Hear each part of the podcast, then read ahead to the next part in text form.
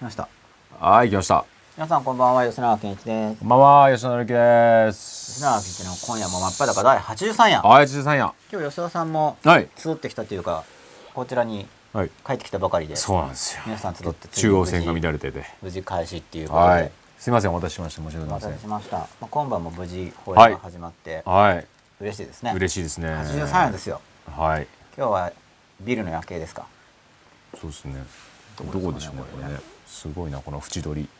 縁取りあの縁が光ってるビルたち縁がふ、そうですね。ですよねすごいですね。これ本当に光ってるんですかね縁が加工してあるんですかね背景としてどうなんですかね。縁が光ってますよねすごいですね。うんちょっと僕もよくどこだかははいわからないんですけれども、うんっていう第83夜ではい。今週のテーマはですね、はいあの先週のはい。3から2から1、はい。えー融合と欲求、はい。その2っていうその2。はい。なんか長いんですけれども、はい。まあ3に1からするとはい。その3くらいなんですけど、はい。まあ、前回3に1融合と欲求の話の確かイントロダクションまでだったので、はい。まあ、そこの続きをちょっとやってみようかなとはい。いうことを考えております。はい。ではちょっとツイッター見てみます。はーい。27分前、27分前ですよ。あ、27分前からですね、すアンダースコア生島さん、今夜もよろしくお願いします。よろしくお願いします。よろしくお願いします27分お待たせしてしまったんですが、18分前、小口康さん、こんばんは。よろしくお願いいたします。よろしくお願いします。18分間もお待たせしてしまいました。申し訳ございません。14分前、アップルアンダースコアナンバー9さん、こんばんは、メールだと11時からになってましたが、いつも通り10時始まりでいいんですよね。っていうことで、これよくメール出したの覚えてないんですけど、なんか予約は、まだメール大丈夫ですか？予約できるんで、あなんか予約してよしとか思ってバシってあ予約した途端忘れるみたいなところはあるんですけど。なるほどはい、ちょっと全然本当覚えてない。11時って書いちゃったすごいですね。削除法っていう本が出せるんですね。じゃあもう次は。うん忘れる。あだからあの前はイベントをずっと覚えてるのを、うん。これも何度も言ってますはい。前はその出来事覚えとこう派だったんですよ。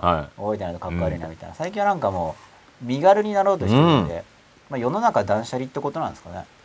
クリア法ですね。じゃあもなんかもう忘れる。う一回。はい、でも忘れるってやってからだから呆れるほど忘れられちゃうこともあるんですよっていうのも真っ裸でも言ったことあると思うんですけどもともと集中してると忘れるんじゃなくて他のことがよく分かんないとかっていうのは前からあったうんうんうんんですよ、うん。でもおかしいんじゃないかって言われるぐらいの、うん。うんうんうんまあ、今でもそういうところあるんですけど、はい。そこは、うん。で忘れるっていうのは結構最近最近ってもまあそこそこそこ最近、そんな最近でもないんですけど心がけてるところで。あ心がけてるんですか割と。心がけてます。容量を取る開けようと思う。そうです。うん。でそれでもう大丈夫なようなシステムを作ろう。と思ってますねもう軽く。軽く。軽く。なる大変ですか？らほど。はい。アップランダースコナンバーナイさん冬時間とかそういう関係でしょうか？英語のメールだったからって書いてあるんで英語で書いたんですかね？それも覚えてない。うん。冬時間って日本って冬時間とかってない？まあ一応 JST で。はい。えわざわざ僕あれですか？あの EST とかで書いたんですかね？ Eastern Standard Time とかもう全然覚えてないです 9分前猫リネ03033さんツイッターでは10時過ぎにチェックインって流れてましたけどってこれ僕がチェックインしたんですよきっと先ほどはいはいはい。でさっきチェックインしたんですねこれチェックインした方がいいなって思ってうんチェックインしたんですよ、なんかチェックインしない週も多いんですけど、はい。一応チェックインしてるぞって。言っとこうかなと思って。ジャンプランダスコナンバーナイさんです。あ、ありがとうございます。猫リネさん、吉永さん、よかったです。ということで、えーお呼び言われてしまいました。はい、10時頃からスタートではい始まりました。6分前、ケン。これは、これアンダースコアですかね？ハイフンですね、これ。ケン、何ですこれ？ハイフン、ハイフン、ハイフン、としおさん,、うん久しぶりにライブで見ます。ありがとうございます。ライブで見てくださいまして。ありがとうございます。6分前アンダースコアリスクアンダースコアさんこんばんは今夜もよろしくお願いします今日のテーマはかなり楽しみです私自身意図してないのに自分を押し付けがちですし押し付けられるのは大嫌いで変な距離を取ってしまうことがあるのでこれやっぱり僕はメルマガ出してるんですかね？これ今日のテーマ押し付けっていうようなのがあ言ってるん言ってんですか？じゃないですかもしかしたらいやでもなんとなくこのうんだって、えー今日のテーマはかなり楽しみですって書いてありますけど、はい。まあ確かにこれ融合と欲求の話に絡んでますけど、は融合と欲求の話からこの意図してないのに自分を押し付けがちっていうところを読み取るっていうのはなかなかい。うん。結構ふ深く読んでますよね。いません？うん。でもしかしたらその押し付け押し付けるみたいなテーマでお送りしますみたいなメールを出してるんですかね僕。しかも英語で。はい。覚えてないです。一応今現時点では、はい。今週のテーマは、はい。えー3から2から1融合と欲求その2はい。はい。をお送りしたいと思います、融合とじゃあね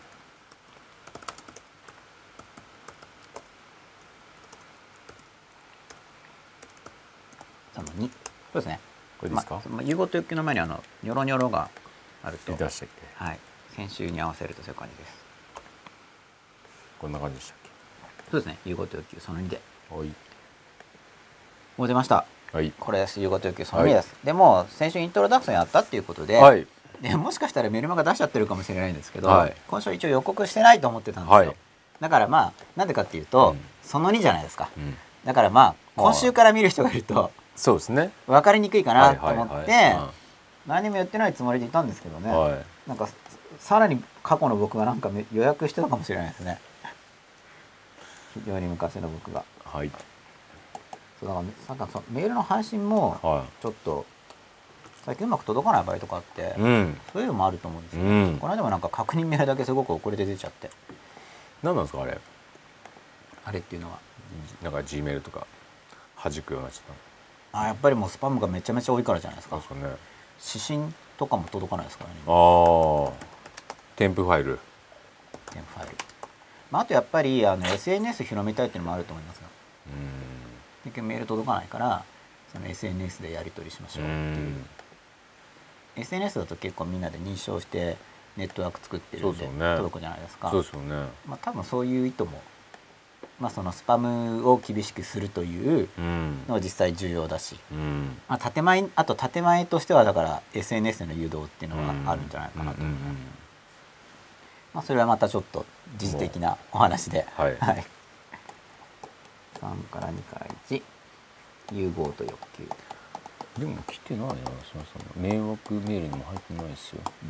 じゃあもしかしたらあれですかねあのユーストリームのタイムラインがなんか暴走して昔のつぶやきとか乗っかってるんですかね？ああなるほどね。過去のつぶやきが今拾拾われてきたとか。まあでも十何分前とか書いてありますけど、まあ、そこら辺謎を残したままで始まる第83夜ですね、しかも。第83夜っていうはい。ことで。はい。で吉田さんも1週間いろいろお仕事とかしてると、はい。その2ですけれども、はい。もうどうですか？導入とか忘れちゃいましたよね。その後こういろいろなインプットがあって日々のもう仕事やら、すね。何やら。うん。ちょっとあの何回喋っていただいたら思い出しますよ。あそういえばそんな話してたんだな、はいみたいな、そんな感じですね。はい。でこれはあの欲求モデルこれはい真っ裸のすごい最初の方で、はい。これ三角形を見るとまあもうあれですよ、はいはい。マズローさんを。はい。思い浮かべマズローの、まあ、僕たちの間ではスーパーマリオと呼ばれているはい。マズローさんの、僕たちの間でまあ、ど僕たちっていうのを吉田さんが入ってこないです、まあ、はい。僕がいつも紹介するときに、はい。マリオ似てるでしょっていつも言ってるんで、あの本見せながら。マズローさんの欲求、まあ、書いているとか欲求段階とか、はいまあ、書いている人きましょうか。でこんななんかこんなこんなのですよ。はい。こんなピラミッドみたいな、はい。これ下から上に欲求がまあうん。おおよそですけどね、うん。おおよそ下から上に大体遷移していくんですよ、うん。みたいなこういう欲求モデルありましたよね、うん。でこの欲求モデルってこれまあモデルですけど、うん。欲求モデルって一体何のためにいいんだと、まあ、これも真っ裸だめってないか、まあ、ビジネス系で僕言うんですけどその目的と根拠が大事なんだとうん何のためにやるのかでそのためにやるとしてこれなんでそれがいいのかっていうのは根拠なんですけど目的と根拠が明確だと進みやすくなるわけですよね、うん要はどっち今やる行為っていうのはどっち向きなのかっていうのが目的ですよね、うんで本当にそっち行けるんですかっていうのが根拠ですよね、その目的に行くために、この手法はいいっていう根拠は何かあるのっていう、で根拠があるかないかによってその確率でリスク管理してあのやることを決めていくわけですけどそういう話もだから教養講座的なことでやりたいって言い始めたから時がたかなり経ってるわけですが、はい。なんかそういうフレームを持ってない人が多いんですよ。うん。で一応日本のカリキュラムの中では高等学校の中でうん。確率やるんですよ期待値とか。うん。覚えてます？期待値とか。なんかやった気がしますね。でもあれ生かしてる人全然まあいるんですけど、うん。もう無視されててかわいそうですね。あ行かせるんですか？もういろんな学科がなんか無視されててかわいそうな感じが ほんとするんですけど。なんかもうん。う無視されてますよね。まあそうですよね。いいろんなことが。うん。なんかなんだなんだろうって思っちゃうんですけど、うん。あれかなり役立つと思うんですけどね。あそうですか。うん相当役立つと思います。ただ役立つよっていうのがうまく伝わってで僕がじゃあ伝えられるかって言ったら、まあ、やっぱ伝わらない人多数残ると思うんですけど、もうちょっといけるかなってういう、ん。もしかしたらうぬぼれなんですけど。うん。でそういうのやっぱりやりたいなと思うんですけど、うん。まあ、だからうん高校で習うやっていうのもさらに単純化したモデルとかを結構僕はよく話してるんですよね。うん。要は正確にすればいいかってそういうわけじゃなくて、なんかふ正確かもしれないけど複雑になるとうん。意味わかんないよってなっちゃって、うんうん。で意味わかんない話って結局使えないからうん。役立たないじゃないですか、うんだからた初めはやっぱり単純化してやらないといけないんですけどね、でまあモデルっていうことでちょっと話がそれたんですけど、はい。その確率とか期待値のモデルっていうのはすごい役立つと思うんだけど、うん。意外とみんな使ってないと。はい。で欲求モデルとかっていうのはこれも学校でやるんですよ、うん。マズローとか。う、ん。なおさら使ってないっていうかう、ん。習ったことすら覚えてない人が多い、うん。ここら辺までいっちゃうと、うん。でもったいないなと思ってるわけですでモデルがあると何がいいんですかっていうとその目的と根拠とかっていうのを考える時に、うん。まあ、頭が動きやすくなってうん。楽になるんですよ。うん。あとその反省とかする時に。で欲求モデルがあると、自分は何を求めてるんですかっていう今の自分が、今の自分を幸せにするために、うん。まあ、意識と無意識の話何度もしてますけど結構みんなが何自分は何を求めてるんだかよく分かんないって話をよく聞きますよね。うんどど何が欲しいか分かんない、うん。どうなりたいか分かんない。で欲求モデルっても思ってると、うん。自分で自分は何がやりたいのかなっていうのが見えやすくなるわけですよね。はい。でやっぱりまず非常に有名な、うん。まあ、とりあえず基本中の基本みたいなはい。このマズローさんのモデルはい。からお話ししたわけですけれども、はい。でこうしばらく経って、うん。まあ、80や5ぐらいですかね。はい。マズローさん結構初期に出てきたと思うんですけど、まあ、はい。70夜70週間後にうん。1年以上後に、はいまあ、他のモデルとしてはい。この321の欲求モデルっていうはいのがはいはいあるんですよ。はい。あるんですよってもこれはあの僕が自分用に作ったモデルなんで、うん。あの全然広く認められてないんですが まだやっぱりまず広く認められてるはい。ところからお話ししたっていうことで、だから今日お話しするこの321の欲求モデルっていうのは別に押し付けてるわけではなくまあそんなうん。そんなのもありますよ。はい。どうでしょう？使ってみてくださいね。よかったらぐらいでお話ししてみたいと思います。はい。だからこの321っていう321っていうこと自体がモデル123ってこともそうだし、うん。まあ、モデルであるしシンボルであるわけですけど、まあ、そのシンボルについて少しお話しできたところでじゃあそれをどう使っていくのか、うん。例えばこの321とあの融合っていう概念を組み合わせると、欲求についてうん。自分で自分の欲求あるいは自分の周りの人の欲求を探るときにうんまたこのマズローさんの欲求モデルとは別の視点が手に入るので、うん。いろんな視点から見れますよね、うん。マズローさんの欲求モデルって当然全部が分かるわけでもないしじゃあこの321の欲求モデルで、えー全部が分かるわけでもないし、まあいろいろ知ってると使い勝手がいいと思いますよっていうことで。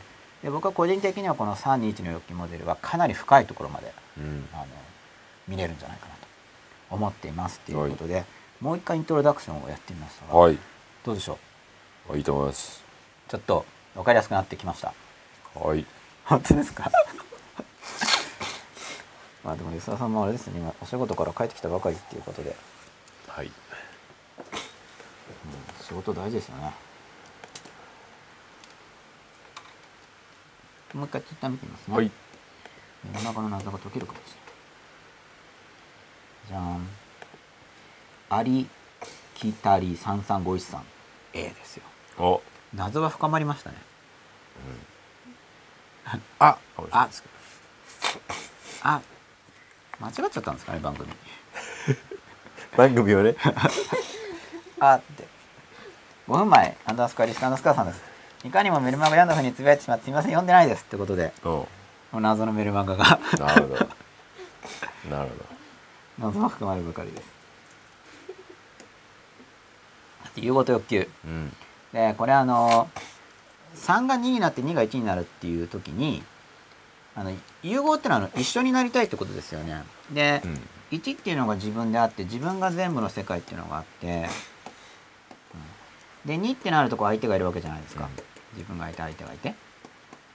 でここで融合したいっていうのは、まあ、に自分がいて相手がいる時に対立していることとか差とかいろいろあると思いますけど融合したい一つになりたいっていうのは、うん。まあこれもだから2を1にする時も自分が相手の中に飲み込まれて入っていきたい。自分がもう相手になりたい。中に入りたい。っていう場合と向こうをこちらにえ同一化したい。2を1にするにも両方あるんですけどこれもすごいシンプルに捉えられますよね、うん。自分と他者がいる時にもう全部向こう側に入りたいのか。それとも向こうをこっちに入れようとしてるのか。でこれがだから欲求ですよね、この融合したいっていう欲求がある時に自分が相手の中に入りたいっていう欲求を持ってるなうん要はこうこの2をどうも1にしようとしてるんじゃないかっていうふうに感じた時にそういうのが認識できますよね。あるいは相手の欲求も相手はこちらに同一化したいと思ってるのかそれとも相手はどうしたいのかっていうふうに相手の方も見えるようになってくるんで、ここら辺が2と1の関連。で面白いのは、まあ、これ2から1の話をしましたけれども逆向きの欲求もあるってことですよね。ほ1を2にしたい。ってこともあるわけ。です。ううん。だからなんか要は僕たちはその個人っていうことで生きてますけれども、うん。でも本当にその個人の境界っていうのはそれほど実は明快ではなくて、うん。だからこそその心の壁っていうものを育ててでこの心の壁を育てようっていうのは2をしっかり作ろうっていうことなんですよ。それが壁が曖昧っていうのはなんかあの一体化しちゃってる部分があるわけですね、うん。その周りの人の心と。一体化してるからその相手に起こったことが他人事になりきらないわけですよね。一体化しちゃってると。でもそれを壁をしっかり作るっていうのはしっかりその2うん。自分と相手ってことをこう分けて、僕のことは僕のこと。うん。あなたのことはあなたのことうんっていうのは2の世界に持ち込むっていうことですよね。でその混ざっちゃってる部分を、まあ、だからそれは1と2の中間体みたいなものなんですけれどもそれをきちんと2の側に持っていきたいっていう欲求もあるし逆になんかここは一緒になりたがってるうん1に持っていこうとしているっていう欲求も持ってるわけじゃないですか。で一般的に成長って言われるのは1を2に持ってってさらに2を3に持っていくっていうのがいわゆる成長その赤ちゃんから大人に至るまでの発達段階って普通はそっちの向きなんですけど、要はもう前世が自分しかなかったのが他人がいることが分かってでいろんな話題っていうのをその三者的に扱えるっていうのは普通は発達段階ですよね。まあ、でも例えば他人事みたいにうん。第三第三者的なうん。立場にえーなっちゃってる時に、そうじゃなくても、うん、じゃあ例えばこれ図書いた方がいいかな。例えば自分がいて相手がいて。で例えば自分と相手にがコミュニケーションしてる時にその相手が抱えている問題相手の問題相手の問題っていうのをこういうふうにこう3の位置に置いてここのお互いこれについてこれについてコミュニケーションしましょうっていうのがこれが3の形ですよね。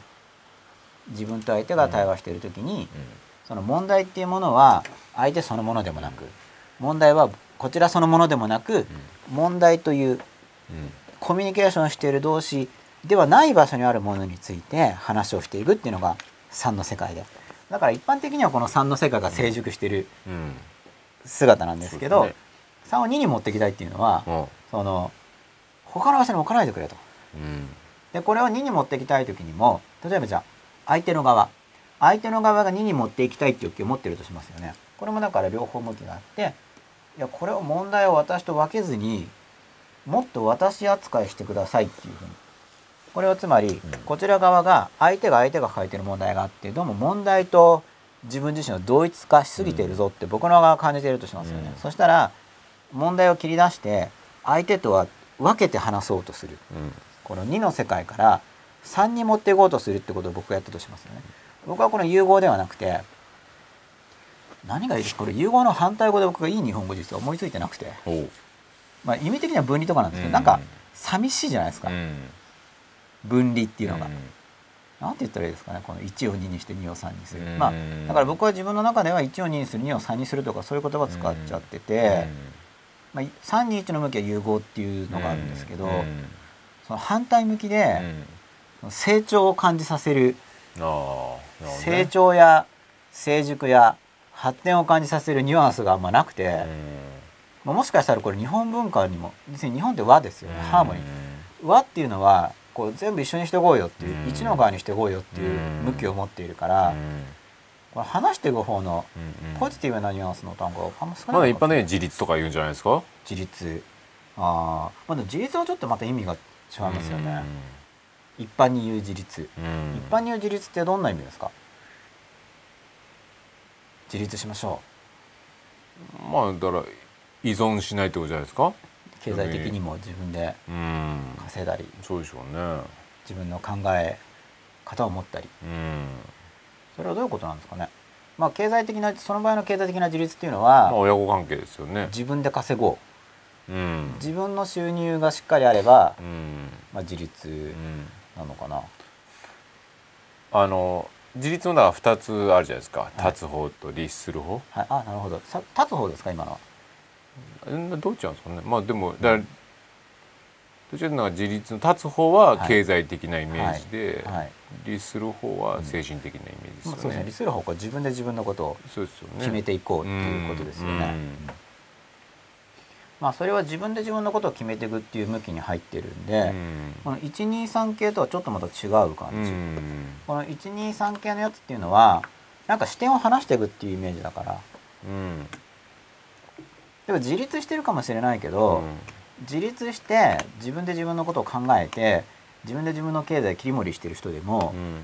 結構そのなんだろう3みたいにその客観視的なことはできてなくてもう入り込んでやってるっていうところもあると思うんですよ。うん。それは発達の捉え方とまあ発達にもいろいろあると思うんですけど側面が違うっていう感じなのかなっていうかこううん。感じなのかなって言い方になっちゃうのは、いわゆるいわゆる自立っていうのは多分あんまり概念的にそれほど確立してない感じがするんで、うんそうでしょうね。自立とはこうであるっていう部分が、うんこうなっていれば自立ですっていう、うん。そうですね。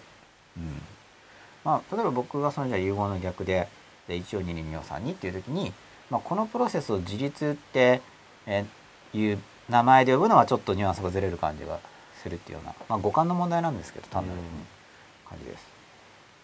ちょっとまだ単語見つけてないんですけど、うツイッターとかでいい単語がんはい。教えてくれる人がいるかもしれないんですけども、でこのだから三人相手から相手の問題を切り出して相手の問題も私とあなたであなたの問題あなたとは違うものとして何々について話しましょうっていうのは3の世界に持ち込んでますよね。その時に相手がもうそうじゃなくていや自分は問題と一緒な問題そのものなんだっていうふうに相手から問題を切り離すのを拒否するってことがあるんですよ。うん。その場合相手は3を2の世界に持ち込もううんっていうふうにやってますよね。うん。で相手の欲求としてはそうじゃない場合もあって、解放とかはどうですか？えー、と解放。尊重はどうですか？あああれですか。単語ですか、解放。うん。解放。解放。どうですかね。ちょっと違う感じです。解放っていうのはこれ開いた放つなんでなんかこう抱えちゃってるものをゲート開けてうん外に出すっていうことですよね。うん。これはまたうん。また意味が違うかなと思います。解放自体はでまたこの解放ってことを考えると自分を解放するとかっていうじゃないですか。うん。で解放って何かなってこれもすごいいろいろ広がるっていうかイメージが広がるいい言葉だと思うんですけどこれ言葉とこう手がかりに考えていくっていうのはいろいろうん。面白いですよね、尊重はどうですか？一気に南さんに不満。解放は迫田優馬さんに不満ですね。はい。尊重。うん。うん。尊重もすごい大事な概念だと思うんですけどまあ尊んで重んじる。軽視しないと、まあ、この123っていうのとはまたこれも多分違うんですよね。この123のほんと視点の置き方なのでうんあんまないのかな概念的に、まあ、だからこう123と僕言ったのかもしれないんですけどひょっとするとやっぱり。融合っていう向きはあるんですけどね。ハーモニーともまた違うんですよ。ハーモニーっていうのはいわゆる和っていうのは一応その他者性が前提にあってその調整をするっていう感じですよね、うん。あのいわゆる和が大事っていう時って違います、和が大事っていう時は。ある程度違いがあるのを前提にしてうん。でも調整して一緒にやっていこうよっていう。和を和を大事にしようあの大和の和ですね、うん。っていう時は。それは本来ですか？いやあの普段普段の用語です。そうどうですかね？もっと、うん。僕もただ普段の用語と言ってもうん。会話に乏しい人でもあるので誤解してるかもしれないです。うん。どうなんでしょうね。僕和を大事にできない人間なんでよくわかりませんあ和を大事にできないですか、は まあ僕もそうかもしれない。僕もそうか苦もしれない手苦手というか本当できないんで。17条憲法ファンのはずだったんですけどね僕は、はすいませんって感じ。でこの相手の側の欲求っていうのがその相手の問題を相手から切り離した時に相手に入れようとする2の作り方っていうのがあるんですけど、その相手が抱えてる問題をもっとあなたとっていう方が向こうから見たあなたはこっちから見たら私ですよねと同一してしてほしいっていうそういう融合的な欲求が出る時があるんですよ。これわかります、うん。相手の抱えてる問題なんだけれどもそれを2人とは違う場所に置いてお互いにそれについて言及するという構図ではなくて、相手の問題っていうものをこちら側がそれと同一視して自分と同一視してあのその2の形として扱ってほしいと。どっちが？相手がちょっとじゃあこれもう一回私の問題をあなたも同じように感じてほしいっていうこと。あ同じように悩相手自身がんでください。っていう問題を抱えてるわけなのでまあ相手が問題と自分自身と問題っていうのを同一視していると両方とも相手の中に入ってますよね。うん。でじゃあこちら側自分側がこの問題っていうのを相手の中からこう取り出してこうんう3の関係に持ち込んで相手とコミュニケーションしていこうとしたとしますよね。で場合によっては相手が「いやそれはもう私はもう問題もうぐちゃぐちゃその問題と同じです」っていうふうに2の世界に持ち込もうとすることもあるんですけどそうじゃなくて問題を渡しちゃってうん3を2にしたい時にうんあなた自分の問題なんですけどねうんあなたが私の問題を同一視してくださいっていう欲求が出ることがあるんですよ。うん要はなんか人事みたいに冷静に扱うんじゃなくてそのあなたの問題として扱ってほしいっていう構図ありますよね。うんこれもそのまあ3の形に持ち込もうとして2に持ち込もうとしている時にこういう構図もあるんででこれは相手の側の欲求の見方なんですけど、まあ、こういうモデルを持っていることで見えやすくなるってことですよね、この欲求が。うん。これこれ分かります？その問題を。相手が抱えてるのに、うん。まあよくあるのはやっぱりその自分の問題と自分がごっちゃになっちゃってて、あの自分自身の問題だから自分ごとになりすぎてて客観視できなくなってうると。ん。それはもう相手が一体化しちゃってるわけですね。でじゃあそれを客観視を手伝おうと思って出してお互いにそれについて検討していこうってやろうと思ってるのに、とにかく外に出すことを拒否して自分側にいやもうそそんなそんなんじゃないと本当大変なんだみたいな感じで自分と同一視しちゃうか、逆にそんな冷静にじゃなくてもっとあなたもあたふたしてくださいみたいな、うん。もっとあなたも苦しんでうん。悩んでくださいとかっていうのは、あなたも問題と同一化してくださいよってことになりますよね。でそのあなたも問題と同一化してくださいよっていう向きの人はさらに見ていくと通常ですからね、まずその第三者化したる問題というものをこっちに入れ込んで2の世界に持ち込みますよね。でさらに今度はもうもっと1に持っていく。うん。もう私とあなたっていうのがなくてお互いに同じ問題で苦しんでるんですみたいに、結局その相手の苦しみっていうのを宇宙全体にうん。広げようとして、うん。その1の世界に持ち込もうみたいに、うん。まあ、これ321の流れですよね。うん。そういうその融合の欲求っていうのを相手が持ってることがあって、この図式っていうのが見えやすくなるんですよね。うん。でこの図式が見えてないと飲まれちゃうことがあって、で図式が見えていればこう段階が分かるので、うん。あ今相手はじゃあえ問題をこちらと同一してほしいんだなと。で自覚的にそういう扱いをするってことができるんですよ、うん。じゃあとりあえず相手にそこ合わせてまず少しやろうと。うんで2の世界に持ち込んで相手の問題を自分の中に入れて。でその後でもう一回その三者化を試みるとか、あるいはもうじゃあ本当に一緒に向こうのその感情の流れに沿ってこちらもその中に入ろう。ダイブしよう。自分が相手に入っていく位置のなり方ですよね。構図が見えてることでじゃあ自分はどうしようかな。それとかもう徹底的にそうなるのは拒否してもう3の構図を相手が3を2に持ち込もうとしてもこちらも3の構図を崩さないぞっていうこともできるわけですよね。そういうまあ、ここはあの律する方の自立ですけどこういうモデルを持っていることで、あのモデルとあの自立は僕はすごい関係があると思ってます。律する時に、うん。そのモデルを持っていることで、あの要は振り回されずにうん。何かが起きた時にあこれはこういうことだなっていうことで、うん。一旦そのモデルとして認識するからじゃあこうしようっていうのを自分で決めて、うん。自分で自分を律しやすくなる効果が各種モデルにはあると思うんですけど、はい。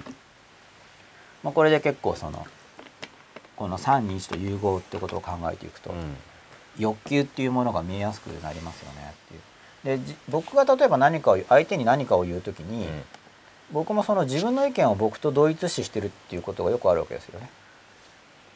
まあ物とかでもそうですよね、うん。自分の所有物っていうものを自分と同一視してることがよくあるから、うん。まあ、所有物をけなされると、うん。自分がけなされた気がしてうん。向かってくるとか傷つくとか。それは所有物は物だから自分じゃないはずなんですけど、うん。まあ同一視してセンスを馬鹿されたようになるんでしょうね。1になってるわけですよね。うん。それはそこを選んだ。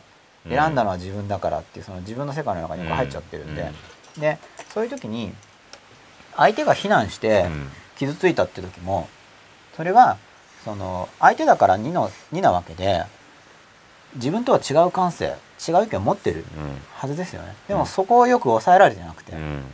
あ1にしたいんだなって欲求を持ってることが分かるんですよ、うん。まあ、別に自分の所有物じゃなくても自分自身がねってこと？それ僕の側が、うん。僕のことや僕のことです。僕のこと、僕の性格、僕の考え方僕の所有物僕の生き方僕の意見なんでもいいんですけど、うん。僕に関わることうん。を相手が何か言ってきたと、うんで傷ついたとしますよね、うん。そしたらあ融合しようとしてるんだ。うん。相手を自分と同じにしたい。一の世界に帰りたいんだな僕はっていうその僕は僕の欲求が分かりますよね、うん。あくまでその自分は自分で相手は相手っていうのをしっかり把握してれば、うん。ち別にその人の意見だからうん。傷つくとかないんですけど、大丈夫なこともあるんですけど、まあ、でも傷つくこともあるわけでで傷つく分野についてはこの分野についてはあ相手まだ自分の発達段階1の段階なんですよ、2まで成長してないんで、もう自分と同一視しちゃっていて、もう宇宙全体がその意見で満ちてほしいっていうふうに多分思ってるんで傷ついてしまう、でこれももちろん自分についても相手についても言えることですよ。ね、まあ、その相手がこの分野についてはまだその他者の存在っていうものをうまく認識できてないからここはちょっと向こうの人の傷つきやすい場所だぞみたいに、まあ、その劣等感コンプレックスですよね。だから何か言われて何か言われて傷つくとしたら自分がそこに劣等感コンプレックス持ってるわけで。でその自分バカにされるって傷つくってことは自分もそこに劣等感持ってるはずなんですけど、でさらにそのバカにされて傷ついたじゃあ誰かがこっちをバカにしてきたとしますよね。でバカにされて傷ついたら自分もそこに劣等感をあの持っているはずだとかそういうのも見えやすくなると思うんですよ、うん。それも結局まだその分野においては2まで成長できてなくて相手と自分が違うっていうことがまだ受け入れがたいんですよね、でそういう現実でも実際には違うという現実に直面してるわけですね、うん。相手は非難してるわけだから、でもそれを受け入れられないんで、その2をなんとか1にしたい。一緒にしたいっていうものを思っちゃってるわけですよね。でもそれが見えてくるとあこれは1に融合しようとしてるぞと自分が。それが見えてくそういう欲求をどうも持ってる、っていうのが見えてくれば、いやまず2の世界に持っていこうと思って、まあ相手は自分とは違う感性を持っているよね。っていうふうに抑えようとする。って2の世界に持っていこうとするってことですよね。でその心のスタンスを確保してからさらにそのテーマについてちょっと自分と分離してそのテーマについて考えてみようと。か、じゃあ相手が非難してきたからその話題についてお互いに話してみよう。ってやれば3の世界に構図として持ち込んでることになりますよね、だからもしかしたら相相手の側も一緒になりたいっていう欲求を持っていて非難してきてるかもしれないんですけど、違いを受け入れがたいから非難してきてくれるかもしれない、とお互いに実際には他者なのに同じになろう。一一になりたい一つになりたいっていう欲求をお互いに持ってるから対立が生じた時にそれをこういう構造を持ってる側の人が2の世界に持ち込んで3の世界に持ち込んでっていうふうにその場のあの構造っていうものをそのコミュニケーションの場における構造視点っていうものを段階をこう上げていって、でその3の世界に持ち込んで対話をしていくっていうその3の世界に持ち込むなん筋力みたいなものがつきやすくなると思うんですよね、うん。こういう構図を持っていると、持ってないと、あのなんとなくできてる人はできてるし、でなんとなくできてる人も自分が何やってるか分かんないから、応用範囲が狭くなることが多いと思うんですよ。でもこれ構造を持ってれば自分の人生のこうあちこちで応用できるんで、うん。まあ、今3に持ち込むって話をしたんですけど、相手の発達段階によってはあえてこの1の側に持っていって、コミュニケーションの通路を開いてからだんだんまた23に持っていこうと。これは理解共感アプローチなんですけどまず1に入ると理解共感アプローチでで理解共感共感するアプローチが素晴らしいっていうのは結局その相手の要は問題を抱えてるっていうことで幼児性があるわけだから、そもそも。なんでその幼児性に沿っていくってことなん。ですよ、うん理解共感していくっていうのは、まあ、例えば赤ちゃんに向かって他人でしょとかっていうのはそんなに明確化してないのに似てるんですけど幼児性に沿ってコミュニケーションの順番を、まあ、フェーズを組んでいくとっていうような話で、はい。まあ、モデルをざっとお話ししたわけですが、どうですか吉田さん？どうですか？と言われても。どうですか？どうですか？と言われても。非常にオープンなクエスチョンで聞いてみましたけど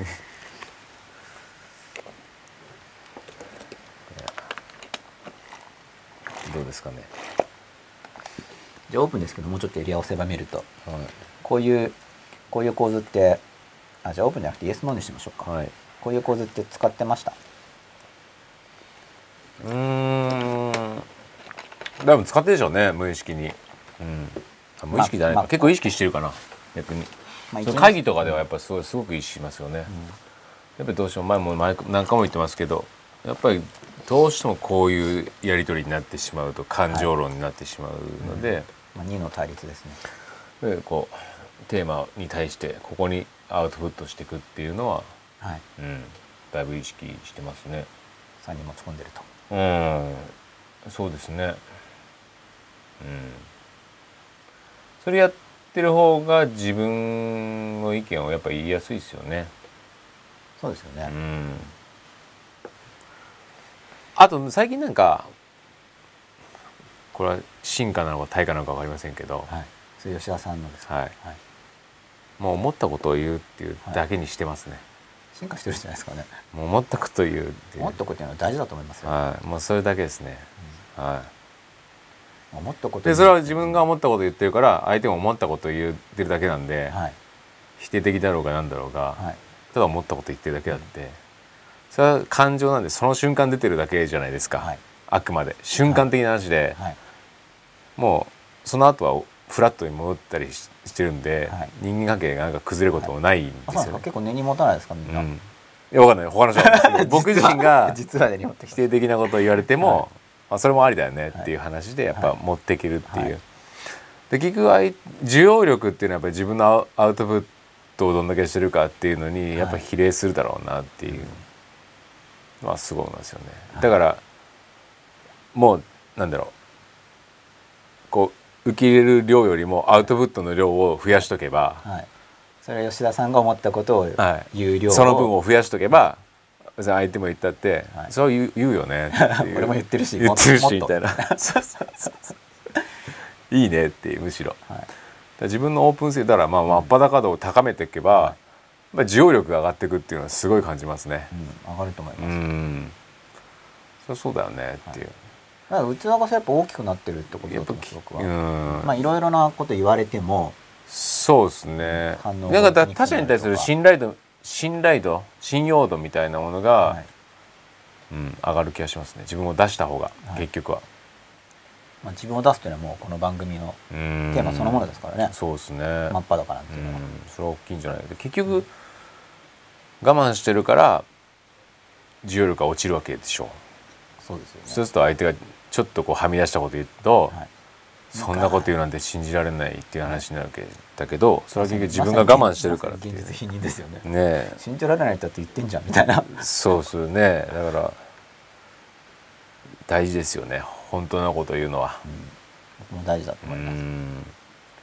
まあ、本当のこと言うのが大事だし、うん。そのためにはその自分の意識側の自分っていうのが自分の本当のことっていうのがやっぱり分からないと、うん自分としては本音言ってるつもりでうん。違うわけじゃないですか。そうですね。でもしかして周りに気づいてる人とかがいると、うん。おかしいんじゃないっていうふうに指摘してくれても、うん。本人が本当に分かんなかったりするんで、うん。なんでかというと本人は本当にいや僕は思ってること本当に言ってるんだってうん。思ってるんで、あのうん本人は、そうですね。本人必ずしも本人のこと分かってない場合があるから、そうですねだから多分本当のこと言えるようになるためには、はい。内面的な成長がやっぱすごい重要なんだろうなと思って、これ内面が要するに自分の意見を通したいとか、何でしょ？う自分がこうそういうことによって場を仕切りたいとか、はい。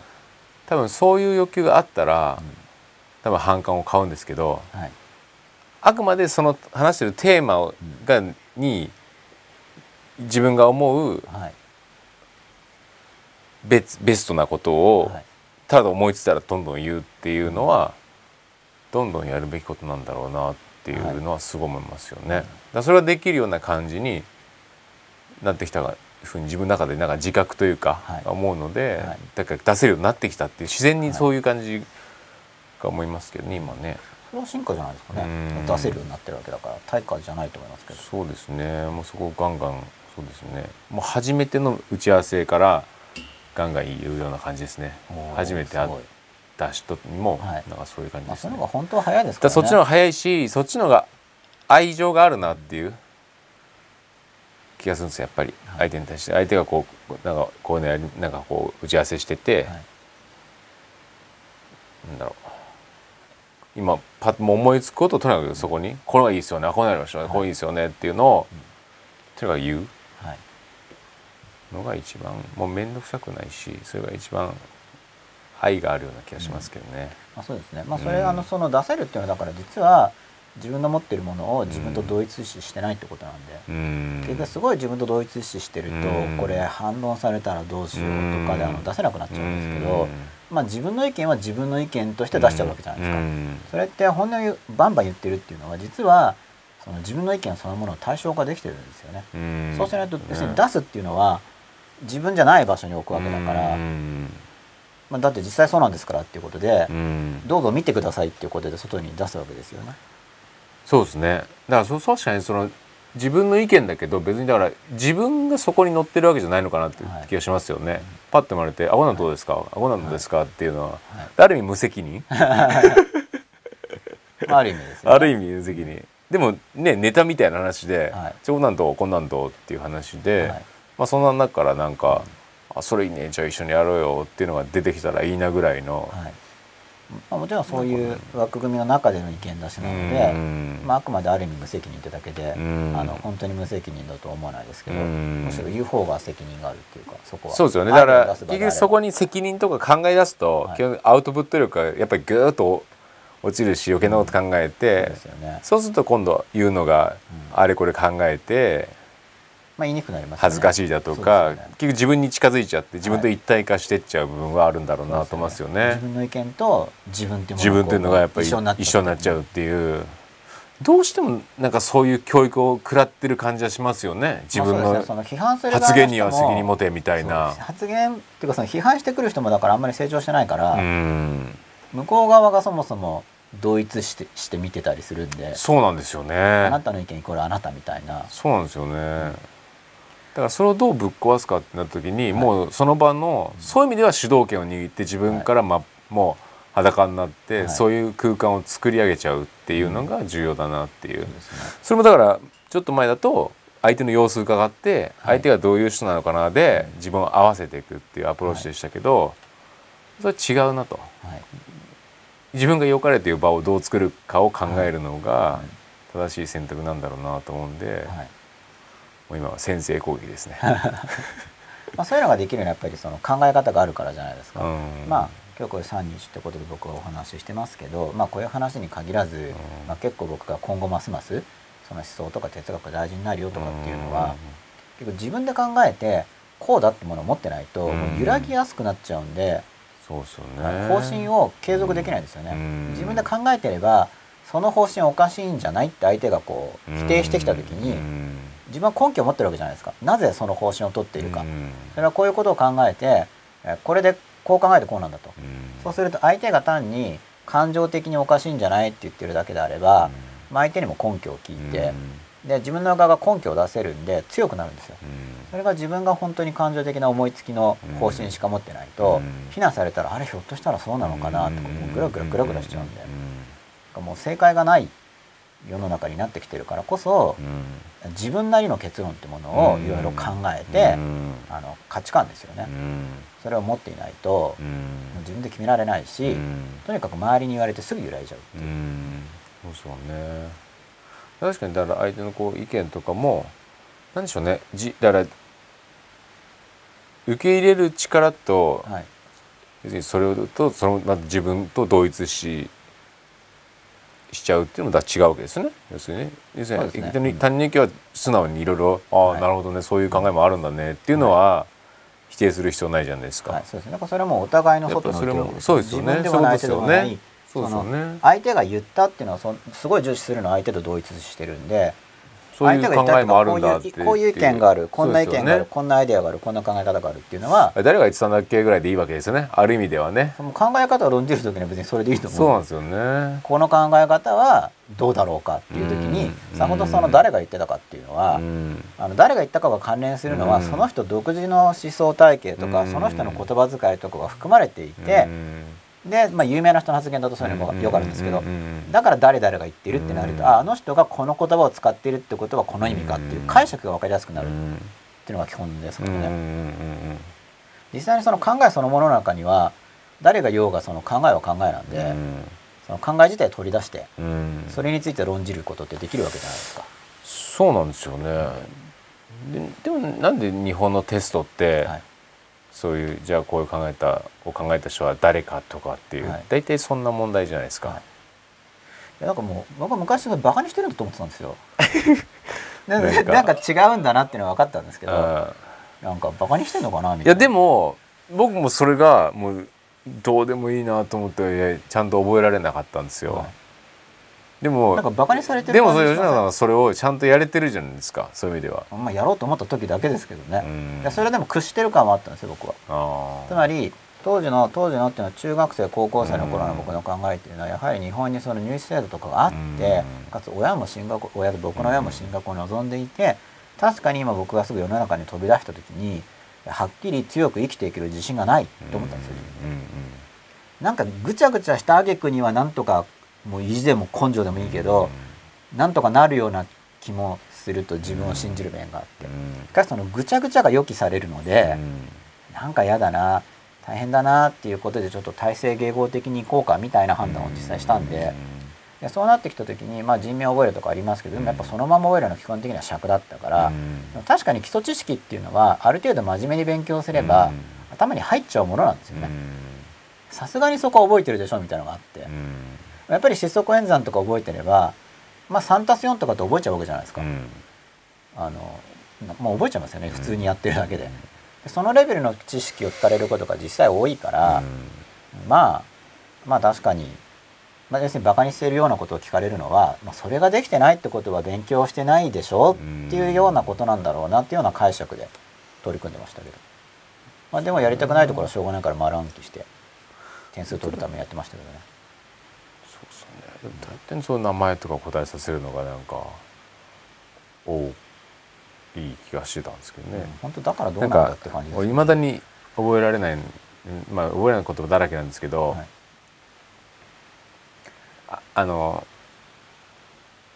見た目が55%で、はい、要するに人は何で判断するあコミュニケーションの実験ですか。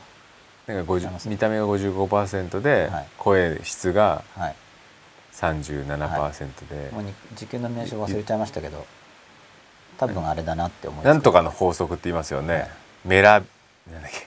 メラビアンだとかなんかはい。そんなんですよね、はい。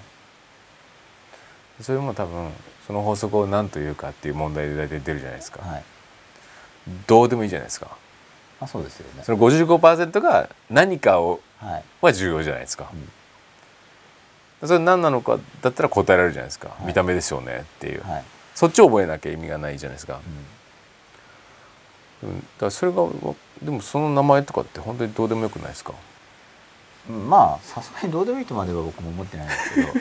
僕まあ完全にどうでもいいと思うんですよ。なりそこを聞くのは確かにセンス悪いとは思います。まあ一応名称知ってると特に今の世の中って検索とかできるんで、うん。まあ若干意味はあるかなぐらいの、うん。まあなんとなく知ってれば検索した時にああれかっていうのが分かるとかでもいいと思うんですけど、でも普通のペーパーテストは結構やっぱでも基本的にやっぱバカにしてるんだと思います結局は。例えばその高校生とかにペーパーテストをするときにやっぱバカにしてるんだと思いますよ、高校生は。だからあれはなんかまあでもバカにされても仕方ない面もあるような気もしますけど、まあ、それは僕は思ってたことうなんですけどね。んまあ、でもそれにしてもやっぱバカにしてるからで東大の問題とかはそんなにバカにしてる感がなかったっていうのがああのあ好感度大な多分そういうことなんでしょうね。バカにしてるっていうよりは子供扱いしてる感じだったんですよね。あの僕の印象は。東大の問題見た時。にただ印象ですけど。なんかこれはバカにしてるよなみたいな問題もあるからここれこれを聞くっていうのは絶例えば吉田さんが誰かに教養を試そうと思ってうん「あいうの次のひらがなは?」とかってちょっとバカにしてる感があるじゃないですか。うん。絵なんですけど。はなんでそんなの聞くのみたいな。なんかそういう感じを感じるわけですよその。なんとかは誰とかだけだというん。うんうんうんうんなんかその試し方自体がなんかなんかバカにされてる感があるっていうか、何能力を試そうとしてるんですかねそれは。うんまあ一応言うことを聞いて丸暗記してますかってことだと思うんですけど。ここ出るちゃんとマニュアルに、に沿ってまあ仕事ができる能力があるかどうかっていう話になるわけですよねある意味では。そうじゃないですか。だってまあ嫌なことでもやれって言われたら覚えてえ再現できるとっていうことじゃないですかね。そういう力を見てるんじゃないかな。とですよね、やっぱりよかった。まあ概念把握能力とか見てるんだったらもうちょっと納得いくんですけど。うん。概念把握能力見てないですもんね人名聞くだけっていうのは。うん。そこで提出されてるキーワードの意味内容っていうものを問うているとかうん。であればうん。世の中とかを自分の概念で把握する力が伸びると思いますけど、うん。まあ名称バイトも本当になんかクイズ王みたいなイメージですけどね。そうですよね。そこでだから自由な思考力とかって奪われていくような気がしたんですよ。なんとなく。僕はもう奪われると思いますそれは。まあそこにエネルギー取られて終わっちゃってたらでその思考のパターンがそかないから、ですよね。でそれで変な癖つくわけじゃないですか。ある意味でははもうそこでポッ入ればはい。頭を使うっていうことはそういうことだっていう、うん。あるものをインプットするっていう話で、は怖いですよねまあそうですよね。勉強してるつもりでバカになってきますからね。うん。意図意図的にやられてんでしょうね多分ね。うん、だなと思いましたけど。偉い人たちは。え ね。ちょっと嫌だなと思いながら。ね。まあ、なんか体制しかし問いながら僕は体制迎合的でしたけどね。でしたけど、まあ、でそれが分かってて。完全にそのまんま嫌だぞと思ってるぐらいの微妙微妙な反骨心。うん。でもそれ分かった上でそれをちゃんとできるのそうだからはちゃんとまで僕はいかなかったですね高校の時は、うん。今でもそのまあ前よりはちゃんとちゃんとしてると思いますけどやっぱり高校の時は高校生レベル、まあ、僕じ僕自身が高校生レベルってことがあってやっぱりちゃんとまでは行ってなかった感じがしますね、もうちょっと頭よくできた感じがします。で、うん。やっぱりできなかったのは、まあ、やっぱり頭の良さが足りないっていうことと、うん。なんでこれでやっぱ飲まれてるんですよ。うん。そのうん仕組み。うん。うん。うん。うんなんか飲まれてる感は感じてたんですけど今ほどどう飲まれてるのか、うん。どうすれば出れるのかっていうのは高校生の僕はちょっと今ほど分かっ、まあ、僕は 誤解してるかもしれないけど、うん。今の僕からすれば今の方が分かってるんで、うん。だから、まあ、これも何度も言ってますけど当時の僕の中学生、まあ、小学生の僕中学生の僕高校生の僕に言っておきたかったみたいなことがいろいろあるわけですようん。ね。それはなんかなんかわかんないけど結局僕自身の後悔が元なのか、まあ、要するに親親に受け入れられなかったこともそうなんですけど、うん。そういうのはなんか発言したいという欲求を僕は持ってるんですよね。うん。言っておきたいみその自分の過去の亡霊に？たいな、うん、もうあるんだと思いますきっと。あとその僕過去の自分っていうのは僕の中に継続しているわけなのでそね。それをきちんと表現していくことで僕の中にある僕から見るとあの良くない過去。うんうん。昔の未熟な、うんはい。未熟な僕の思想というのが僕の中に継続してますよね、うん。そこをクリーニングできるっていううん。ことを考えてる感じがします、いうことで回りました、うん。それ同時に昔の僕継続してる僕も聞いてるわけじゃないですか、うん。僕の中に。うん。まあ、正確に言うと昔の僕が作った考え方が僕の中のおそらく動いていて、それとは違う考え方を言うわけだから、自分が発言してたら自分の無意識的なその考え方がそれと聞いてで統合されてうん。クリアになっていくかなっていうのはかなり、それは相当思ってますね。だから教えてるっていうのは、僕の側のニーズとしてもまだ教える必要がまだまだあうる、ん。教育してるわけですねある意味では。一生続ける必要があるのかもしれない。まあそうですよね。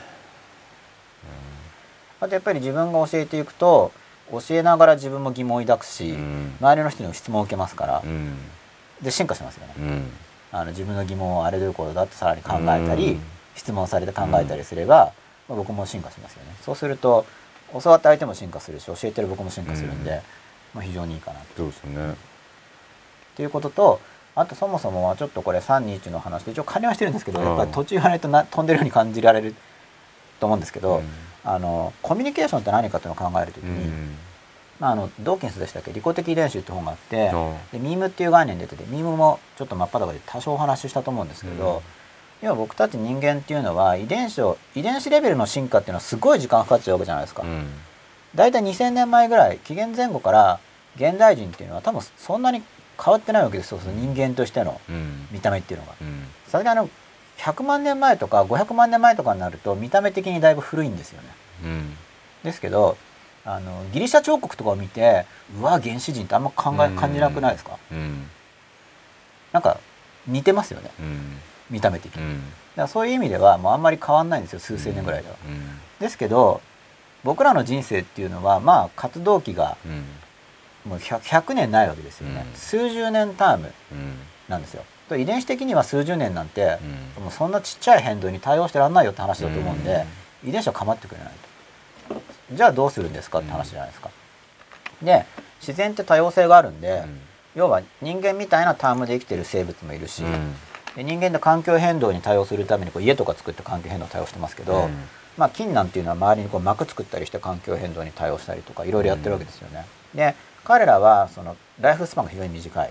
うん。から彼らは遺伝子勝負なんですよ。遺伝子書き換えながら突然変異とかして、うん。人間が抗生物質とかバーンって投与しても、うん。耐性菌とかになって遺伝子レベルで進化してくるじゃないですか、で人間はまあ進化するんでしょうけどタイムスランがもっとやたら長い一世代が長いんで、うん。その代わりあの今度人間が学習側で勝負っていう、うん。あのうん。僕はその一応高等動物とかって分類はありますけど、うん。僕からすると戦略の違いなんでうん。じゃあその遺伝子書き換え短命戦略っていうのがうん。劣ってるかさそうは思わないんですよね。うん。例えば地表面とかが極端な環境変動が起きたら多分人類が滅ぶ側になると思うんですよ。思いません？なんか地上3000度ですとかってなったら、なんかすごいシンプルななんか分子量が人間に比べてごく小さいようなシンプルな生物たちはなんか生き残るのいると思うんですけど、うん。多分人間とかってそんなにそこまで変動しちゃったらちょっと無理かなみたいな。と生命継続っていう意味から言ったら多様性があることがすごい重要なんで、ただまあ僕は人間ですよね。じゃあ人間である僕としてはどうするかっていうのを考えた時に結局遺伝子もやるんだけれども僕たちはその書籍とか言語を使ってコミュニケーションできる知恵とかを、あの渡すことができると。で世代間伝達もできるし同世代伝達もできるしで実際に変われるんですよね。だから遺伝子みたいなものなんですよねあの、受け渡しできるんで。だからこのまあコンピューターのプログラムにも例えられるものだと思うんですけど、その中身っていうものをこうお互いに交換してし遺伝子じゃないんだけどあの進化していけるわけですよ、だからもう本質的に重要だと思ってるんですよね、そうやって進化していく、それが人間の戦略であって、それをしなかったら人間は不利なんですよ、あのこの世界で生きていく時に、だから僕はよくその本能だけに頼るとよくないっていうのは、多分そういう戦略じゃないのであの存在が、なんか子供をドバッと作ってドバッと複製して、なんか微妙に突然変異を起こしてナチュラルセレクションを起こすっていうやり方じゃないんですよ人間って、結構みんななるべくみんな生き延びようみたいな戦略じゃないですか、基本的には。だからナチュラルセレクションっていうのをその生命でレベルでやるんじゃなくて自分の持ってる考え方をいくつかどんどん人生でとかでトライしていって、あの自分の個体の中では。でその中でうまくいった考えを残すっていうのができるんですけど、考えのレパートリーっていうのは突然変異で起こすんじゃなくてあのリサーチで取れるんですよね、他の人のモデルとかを聞いて、でいいなって思ったら試せるじゃないですか、でいろいろ試して勝ち残った戦略を自分のせんやっていくことで、うん。あの周りの環境変動とか、うん。あの時代の変化に対応できるうん。なと。大体そんなイメージを持ってるんですよ、うん。だから一生の中でその単純な生物だったら世代,、世代が切り替わるところをうん。自分っていう個体の中で考え方のレパートリーを打ち出していって進化していくと。うんでその結果残った戦略ってものを自分の無意識の中に入れ込むことで、うん。今度一体化して、うん。それで知らず知らず生きていけるようになるっていう。うん。で意識の方はその取り入れとテストっていうのを行って、うん。残った戦略を無意識化していくっていうのが、うん。まああの、まあ、分かる覚える慣れるとかってよく言ってるんですけど、そうすれば進化していけるでしょっていうのがその基本的に僕が考えてるモデルで,、でそういうのやっていこうとした時に教わることと教えることっていうのがすごい大事なんですよね。うん。遺伝子の交換みたいな。うん。本当に遺伝子を合わせるために異性間が結婚して子供作んなきゃいけないんですけどその生殖細胞でうん。原数分裂してうん。受精して。だけどそうじゃなくて教える教わるっていうことで混ざりますよね。うん。あの遺伝子じゃないんだけどうん。考え方が。うん。だから、まあ、一種の子作りじゃないんですけどそこでお互いに変わるんですよね。そのうん。子供が子供の世代で遺伝子が変わるんじゃなくて、コミュニケーションしてる同士がもうその場で変わるから、その人間としての特性を活用して生きるためにはすごい、本質的に実は重要なことで。うん。だから勉強っていうのは本当に大事なことだと。うん。僕は捉えてるんですよ、うん。ただそのコンテンツがもちろん重要だから。うん。勉強してるつもりでだからその自分の戦略ってものが進化しないような勉強っていうのはあの勉強になってないっていうふうに。そうっすね。だからそこは怖い勉強の怖いとこですよね。勉強してるつもりがどんどんなんかもうすごい武器になるからこそ多分利用されちゃう。やらせないんじゃないですかね。そうですよね。なんか自分の考えとか持たなくていいよみたいな。そうですよね。だからそこはねうん。勉強すればするほど自分を失っていくっていうパターンもてかそっちの方が多かったりするわけじゃないですか。うん。誰か頭が回ってないんですよね、うんまあ、誰かの考え方っていうのをしっかり考えて取り入れるんだったら僕は意味があると思うんですけどただ覚えてたりしても。そうですね。そういうことですよね。考え方とかってそもそも理解しようと思って咀嚼しなかったら実は受け取ってないですからね、そもそも。うん。うん。でやっぱりじ主体的な何かがやっぱ出てないと、はい。そこに入ってきた時に受け取り方が間違ってくると思うんですよね。まあそうですね、うん、やっぱり自分がこうだろう。はい。何かしらそういったものがあった上で、はそこに知識が入ってくるとやっぱり自分、うん自分の思想にならないんでうん結局自分がどう思うかっていうことでおかしいと思ったらしっかり議論とかやっていかないと、自分の考え方は自分の考え方って残ったままで、うん。なんかその知識のほ心の中の知識の本棚みたいな、うん。あの展示棚みたいなところに、うん。はいこんな思想ありますよこんな思想ありますよ、うん。こんな考え方もありますこんな人もいましたねみたいな話になっちゃって、うん。なんか自分の考え方あんまり変わらないですうよ、ん。そのテーマについて自分がどう思うのかじゃあ誰かの考え方を聞いたら、まあ、うん。僕はそのツッコミ入れるって言ってるんですけど、うん。これ出していかないと、うん。でそこであれこれガチャガチャやり合うことで、うん。自分が変わるわけじゃないですか、うん。自分の考えを出してるから。そうなんですよ。だからその自分の考え方っていうものがどこで生まれるのかっていう。もともとあるのか。はい。まあ、両方だと思いますけどうん。もともと方向性も持ってるしでそのやり合う中でうん。あのまた変わっていくし練られていって。僕もだからもともと誰もが持ってると思うんですよ、はい。自分のアイデンティティみたいなの。だから教える必要なくてもう基本なんか持ってる、はい。でも基本的に親なのか、はい。その学校なのか分かりませんけどそれを根こそぎまず引っこ抜いて、はい。で大人たちのもう幼稚ななんだろうモラルとかはい。哲学とかをはい。ドーンって植え込むみたいな図式が成り立ってるような気がするんですよね。はいよくないじゃないですか。うんよくないですね。所詮もう間違いだらけかもしれないのに大人、はい。大人といえどもただ単に言ったってはい。数十年先にちょっと生きてるだけじゃないですか。はい。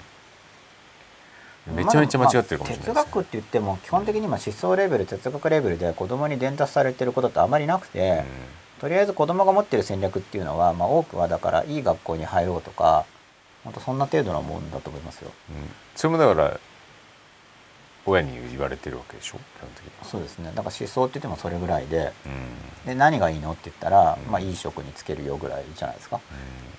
でもそれも嘘でしょ？基本的には、そうですね。で本当にそうなのって問われてもまあ分かんないから逆ギレするみたいな、うん。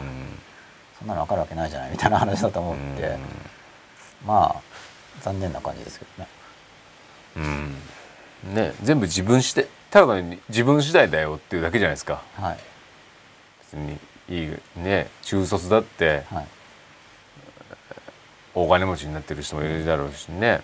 まあ、そうですね。東大出たって不幸になってる人山ほどいるわけだってね、はい、で何がファクターなのかってことですよね。まあ、そういうところはもうどんどん親子で論じていったりするといいと思うんですけど、うん。まあ、一応僕は来月その勉強好きにする本をやっと書こうかなと書くんですよ。出るんじゃなくて。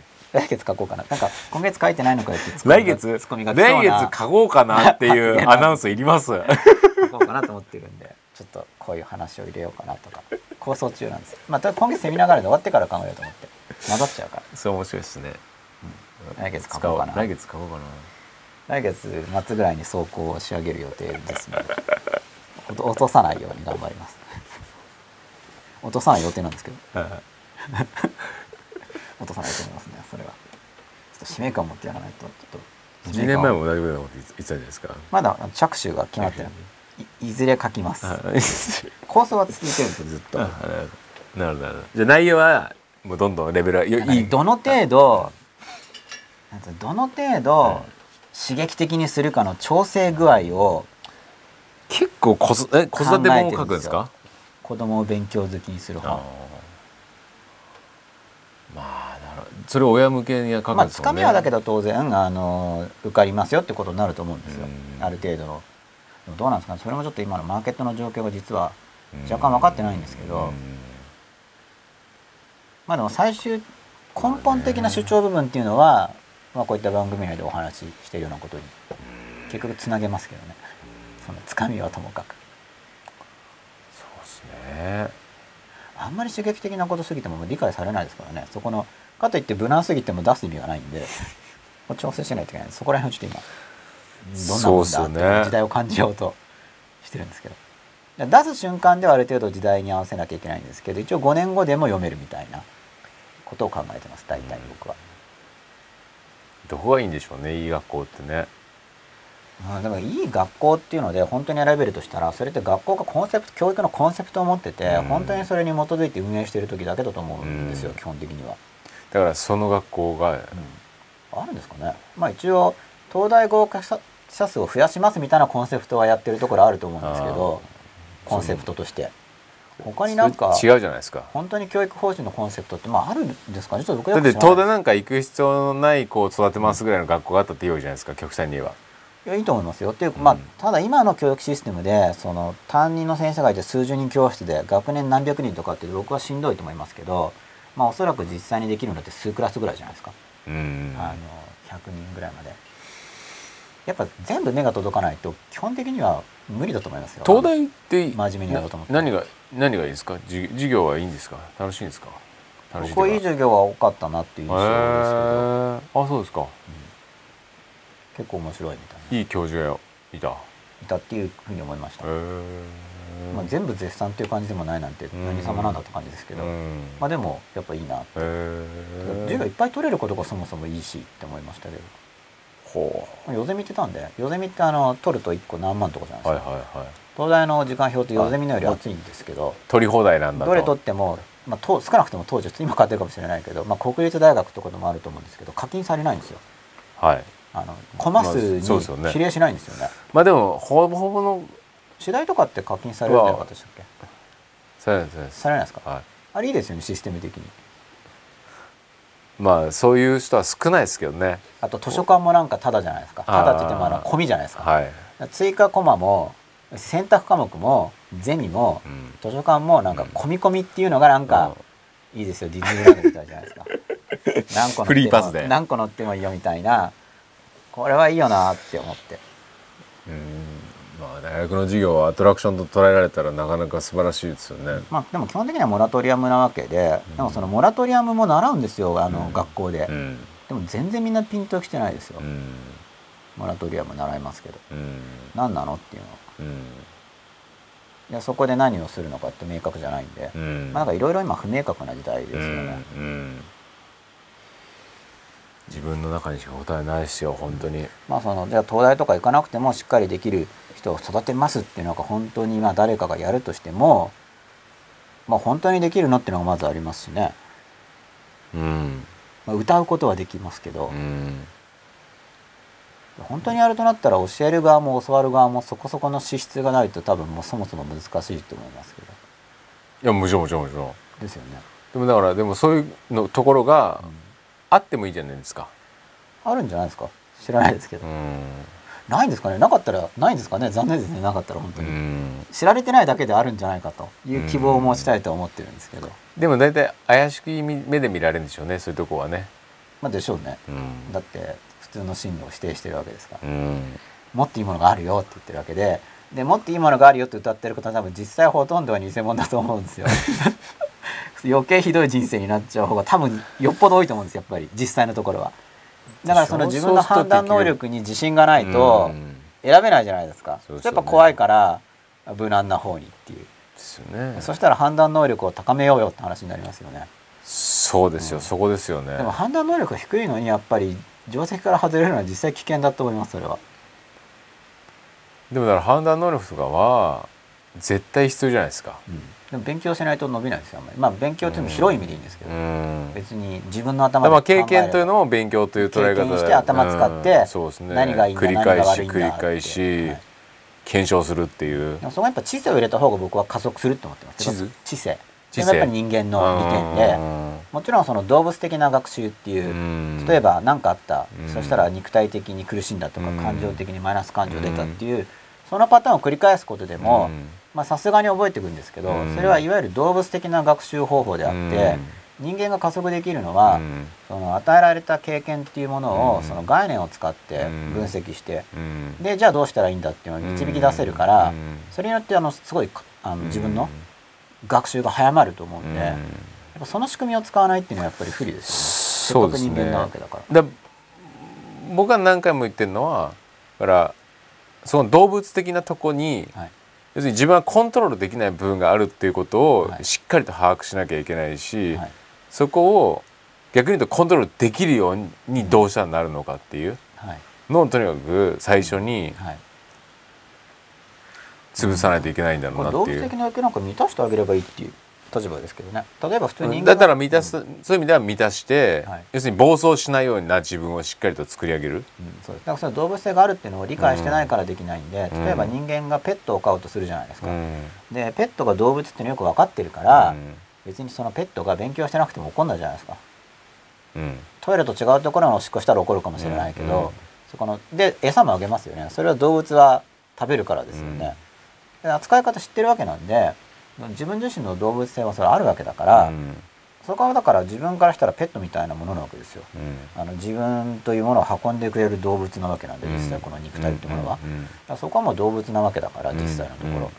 その知性は人間かもしれないけれども、うん。だからそこも動物として普通にあの養ってあげれば喜ぶっていうか。で出さなきゃいけないってことですよね。動物は動物抑として圧するんじゃなくてってことで要するにすね。そうです。だからがあの車だったらガソリン入れるのと一緒ですよ、うんもう車はそれはガソリンで動くんだからガソリン入れるそうの自分の動物性をはい。理解するっていうのがすごい重要なんだな、はい。要するにそうしないとやっぱりついこの間も金メダルリストが捕まっちゃったじゃないですか。あそうなんですか。ああ。何やったんですか？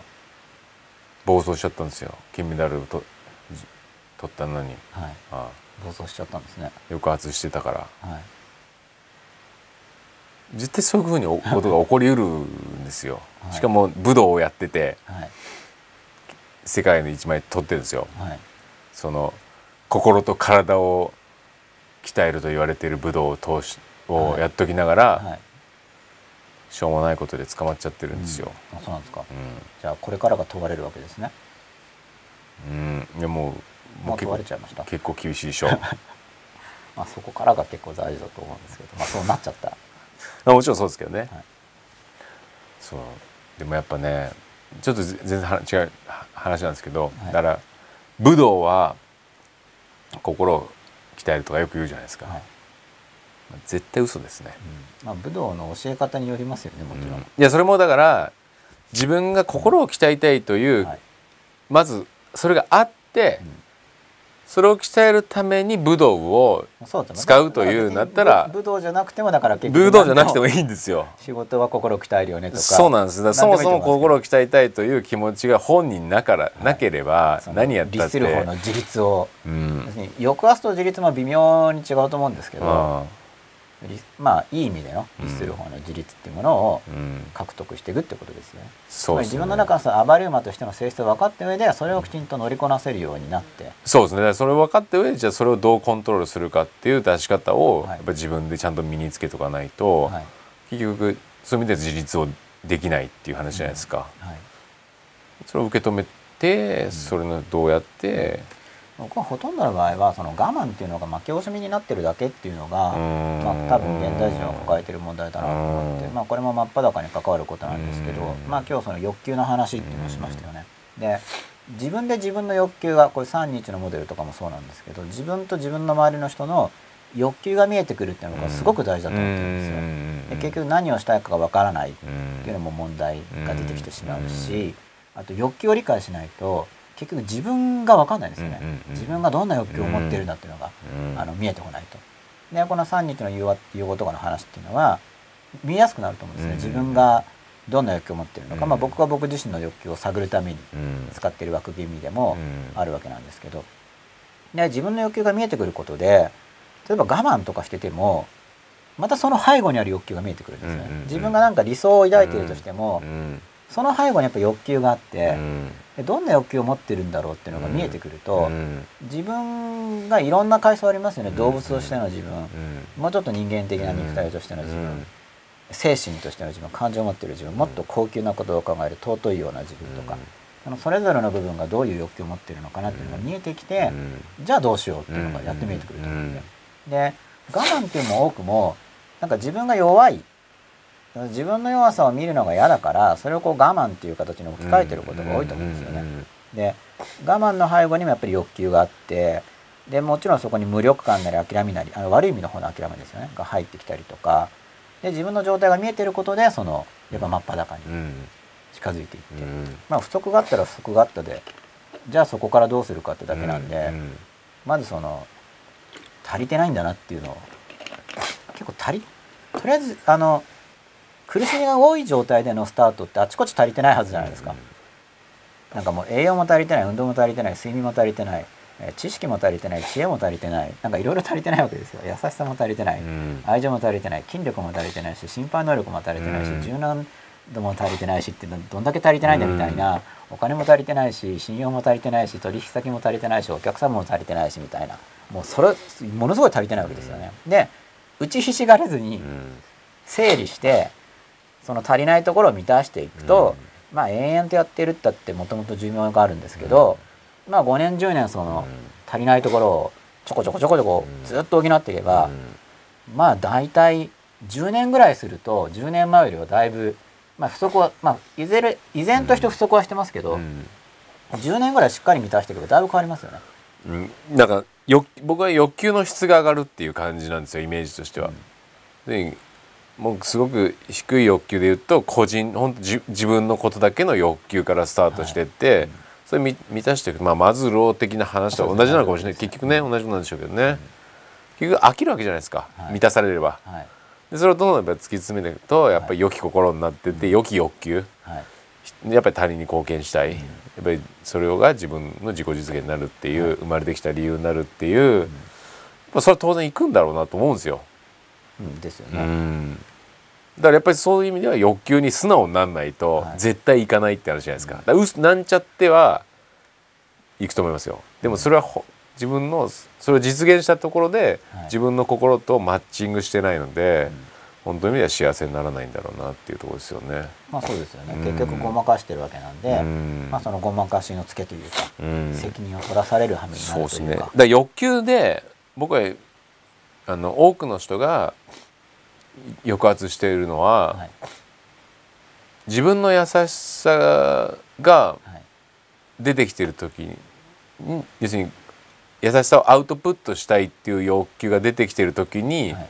抑圧してるっていうことがすごい多い気がするんですよね。だからそこが成長しきれずになんかこうずっと悶々としててフラストレーションで我慢しててって言って他者とはいうまくいかないみたいなうん。形になってることが多いのかなって気がするんですよね。まあ、そういうのもどんどん整理していってほしいんですけどね。うん。僕としてはフラストレーションがあるとすれば。フラストレーションがあるとすれば結局望みと違う現実があるはずなので、うん。じゃあ何を望んでるのかっていうのを自分で考えてう、ん。ですぐには叶わないことなんていっぱいあるわけじゃないですか、うん。自分の欲求が分かったところで、こんなことを望んでるったって叶えようと思ったらステップ踏んでいかないといけないですよね、でもそれをだからきちんと計画するのが大事だと思うんですけど、うん。自分はこういうのを望んでいて、うん。そうなるためにはまずこれやって次にこれをやって自分なりに計画をそうですね。でやっていってまた状況を見てうん。変えていって、うん。でも欲求が分からなかったらそもそも何やっていいか分かんないです、うん。欲求が分かってないわけだから。うん。でそのぜそのさら欲求が分からない理由もいろいろあると思うんですけどまあ今日言ったモデルなんていうのは役立つと思ってお話ししてるんですけどそもそもだから自分のために生きてないんですよ。うん。それはあの他人のために我慢して生きろっていう道徳をうんもう教わっちゃってるから、うもんう自分のために生きるなんて悪いことだと思ってるんですよね。ね思ってるんだと思います。そうですよね。でも自分のために生きなかったらそれは幸せにならないと思いますよ。うんだって自分を不幸にしようって思ってるわけだから初めから。そうなんですよね。はい、だからそれがあの明確に語られてないからなんとなく他人のために我慢してるみたいな認識だと思うんですけど他人のために我慢するっていうのが一時的な戦略つまり自分を幸せにするためのうん一時的な戦略なのじゃないんだったら、うん単に不幸を目指してるだけになっちゃうんでそうなんですよね。あくまで自分を幸せにするために今の現状であればここは我慢した方がいいっていうんだったらそれはいいんですよ、いやそうなんですよね。幸せにつながりますいけど。やね本当ね。単にその自分の周りの人の欲求に飲まれていて、うんまあ、我慢してれば向こうはお得みたいな、うんその言いなりになってるような、うんそういう状況だったら幸せにあんまなれないと思うんですよね。なれないし他人を幸せにすることもできないですよね結局は。まあ、本人が幸せじゃないから人のことを考えてうん我慢してるっていう行動は全然人のこと考えてないじゃないですか結果として。まあ、そうですね結局その自分が弱いからっってていいううことでただ自分のことしか考えてないっていう結果としてはそういうことになるじゃないですか。そうですね。もう一度深く見たらそういうことだと思います。うん。弱い自分。でその弱い自分っていうのは弱いって認識できないから、うん。我慢みたいな、まあみたいなね。誰々のためにみたいにうん。してるんだと思いますけど、うまだ弱さが分かる方がいいっていうか、うん。弱さを見ていくっていうのはともうすごい大事だとん僕はそうですね。思います。どこが弱いのか。よくその強みを見ることがいいって言いますけどだからあれはまあマーケティングっていうかそれもつかみですよね、うん。弱みを見ようって言うと「いややだそんなの」ってなるんですけど、あなたの強みを見ましょうって言われればなんかちょっと機嫌機嫌がいいっていうんですかね。うん参加ししたくなりますよね。見見つけたいな弱いな。みを見ましょうってななかなかねそこに変な人お金出そうとは思わないかもしれないですね。強みを見るといううん。ことをやってるつもりでどんどん弱みから目をそらしてるとかっていうのがやっぱありがちだと思ってでもまあそれしかできなかったらしょうがないんですけどでも結局弱みを見ていくっていうのが僕はすごい大事だと、うん。弱みとか不足部分。うん。でそこをのうちで必要なもの別に弱いままでいいとこはいいんですけど、そこは。うん。ここはちょっと補補強しようっていうところをうん。補強していって、うん。まあ真っ裸ってことは結局欠点ありのままって意味でもあるわけで、うん。別にその人様に裸を見せなくてもいいかもしれないけど、うん。自分ではなるべく把握して、うん。自分の人生だから、うん。で自分をとにかく幸せにしてあげないといけないかなと思うんですけど。絶対ですね。そうですよね、そうしなかったら人のことを幸せなんか絶対できないですよ。うん。まあ、自分ができてないんだからできないですよね、どうやって。って、はい。幸せにする方法知らないですからね。うん。勘違いはしてます。勘違いはしますけどね。できると思ってはそうなんですよ。いるんでしょうかがっていう話になっちゃうんで、うん。まず自分を幸せに。幸せにどこまでも自分を幸せにしてね。で自分を幸せにするためにこの真っ裸っていうのが僕は大事だと思ってるんで、いや裸にな本当大事だってると思いますよ。つもりでなれないと、うじゃあん。どうやっていくんだっていうのを延々とお話ししてる感じなんですけど、うん。83夜です。83や83まで来ました、ね、はちょっとツイッター見てもいいです。いかはい。あのもうすぐ終了なので。はい。1時間前うん伊沢本間小林さん3手俯瞰って感じですかね。下脱大げさですかねまあ究極的には下脱みたいな感じになるのかもしれないですけどね。下脱っていう概念自体僕ももちろん捉えきってないわけで、うんまあでも方向性としては下脱っていうのに近いかな、うん。結局自分と同一視してるっていうのは執着があるってことになりますからね、まあその執着があること自体も客そこを三者的な立場において見ていくっていう感じで。伊沢浜小林さん59分前3は世界の外から世界の上を向いている自分って感じなのかな。まあ多分そういう感じじゃないかなと思います。で3ばっかやってると今度理人理人理人感が出てきてしまって自分がリアルに生きてるっていう感覚が希薄になっちゃうんで、うん。まあ、123をこうスライドできるっていうのが僕は重視してるんですけど、どこの立場も使えるよっていう。55分前伊沢浜小林さんです。2に持ち込まれようとして結構疲れることがありました。こっちは体験がなかったりその人が自己正当化したり投影したりしている感じで僕の知らない第三者の悪口を言ってて共感や同調を求められることよくありました。あ2じゃなくて2から1に持ち込まれようとしてです。そうそういうことよくあるんですよ、でここねその1に持ち込まれようとして疲れるっていうのが分かってるっていうことが重要でそこでだから自分の何が能力が弱いのかなっていうのが見えてくるわけじゃないですか。要は相手が1に持ち込もうとして疲れるっていうのは自分も1に持ち込もうとしてるってことなんですよ。で綱引きをしてて疲れてるんで自分がその2としての立場っていうものをしっかり持ってれば疲れにくくなるんですよね。結局自分の側も相手に同調を求めちゃってるから相手が同調してくれないってことじゃないですか。相手が相手の立場にその同調しない自分をブランディングするのが重要ですね。結局自分の考え方をしっかり確立するうんとも、しっかり確立すればするほど、うん要はあの人の意見いらなくなるんですよ。これもあんまり。論じられてないんですけど、人の意見とかだからよく人の意見は大事だよって言うじゃないですか。それ大事なはずがないっていう 大事なわけないだ自分にろうっていう。とってね。うん、だって勉強してないんだからっていう感じになると思うさそうするとなんか差別的に響くから言いにくいんだと思いますみんな。だけど聞くわけないだろうっていうふうになると思いますよ。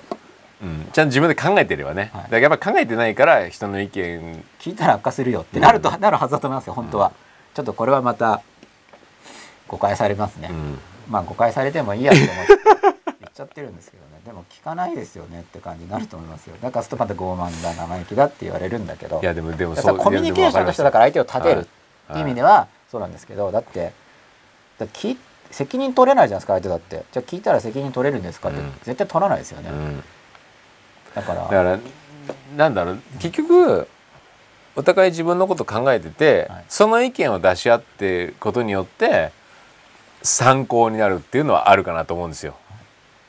そんな感じだとそんな感じじゃないですか？要するに、まあで自分が一緒に考えてあとはものう参考になるいいことを言ってくれるうん。人もいると、うん。ただめったにいないっていうふうになるはずですよね、うん。自分で自分のこと考えていけば。うん。だから周りの人の意見に左右される人っていうのはやっぱり考えてないはずなんですよ。結局自分はこっちなんだっていうのを持ってないから、うん。それが合ってるか間違ってるかなんて人間には多分分かんないんですけどでも自分なりのものを持ってれば、うん。うん。そんな揺らがないはずだからそうですね。生意気とか頑固とかと言われると思いますよ。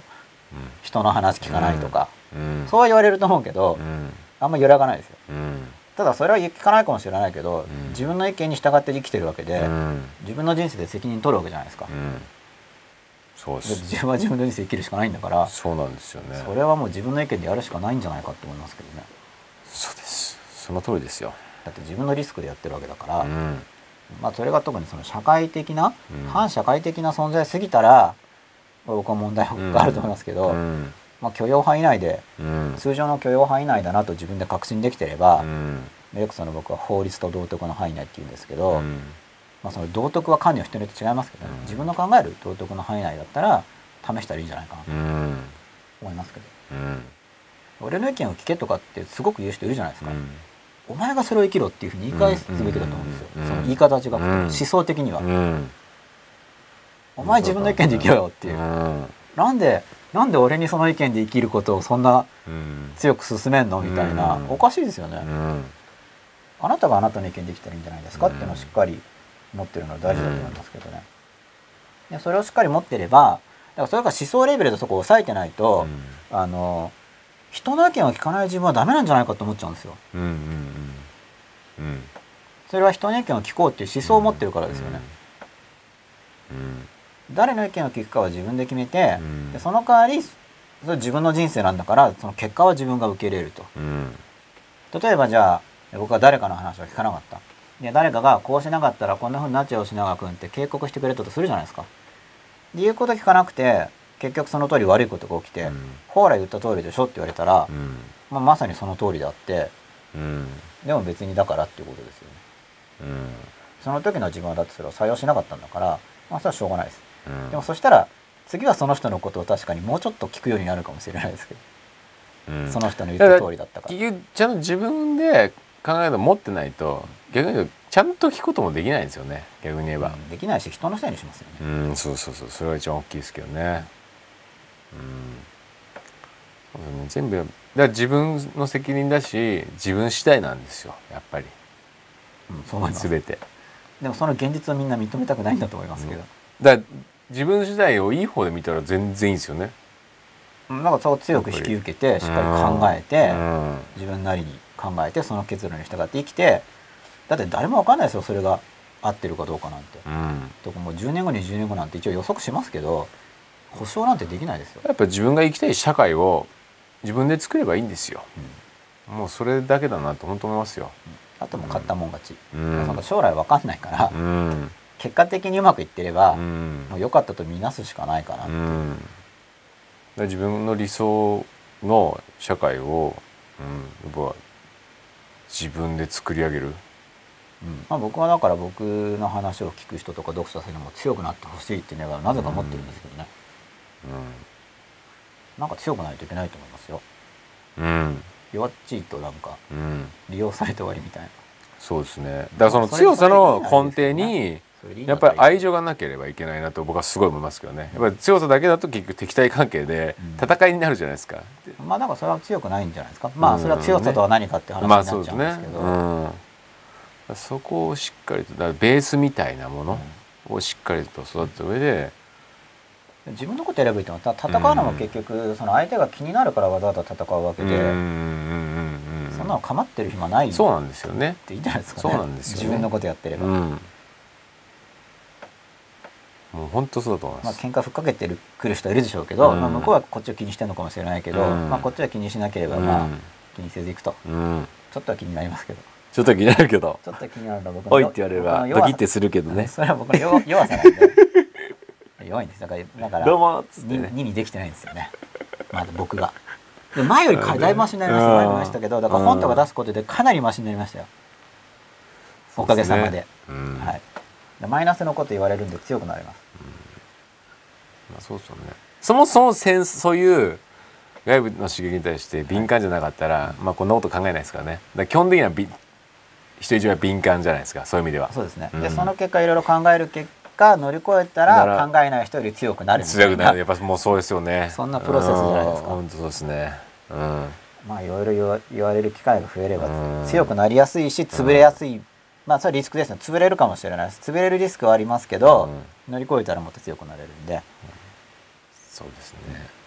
まあ、乗り越えてることそう考えると強くなった強くなりましたね。昔考えたらね。自分自身ね。いやもう僕も本当幼稚園の年少の頃に比べたらだいぶ強くなったなと、あの頃はあの頃で頑張ってとんがってたつもりだったんですけど。しょっちゅう知恵熱出してましたもん俺。あそうですか。僕今でも出してますよ。あそうですか。なんかいつも熱があるあそうですか。よくないと思ってるんですけどまあ付き合って生きていくしかないですね。あそんな自分で。あ不思議ですよね。がが調子急に調子悪くなってね。でなんかそれが解決するとはい。クッとこう元気になるでしょ。いや僕ずっと熱出う。てます僕は。あどうぞそれで来年なくなるといいですねじゃあ。ずーっと熱出てるの。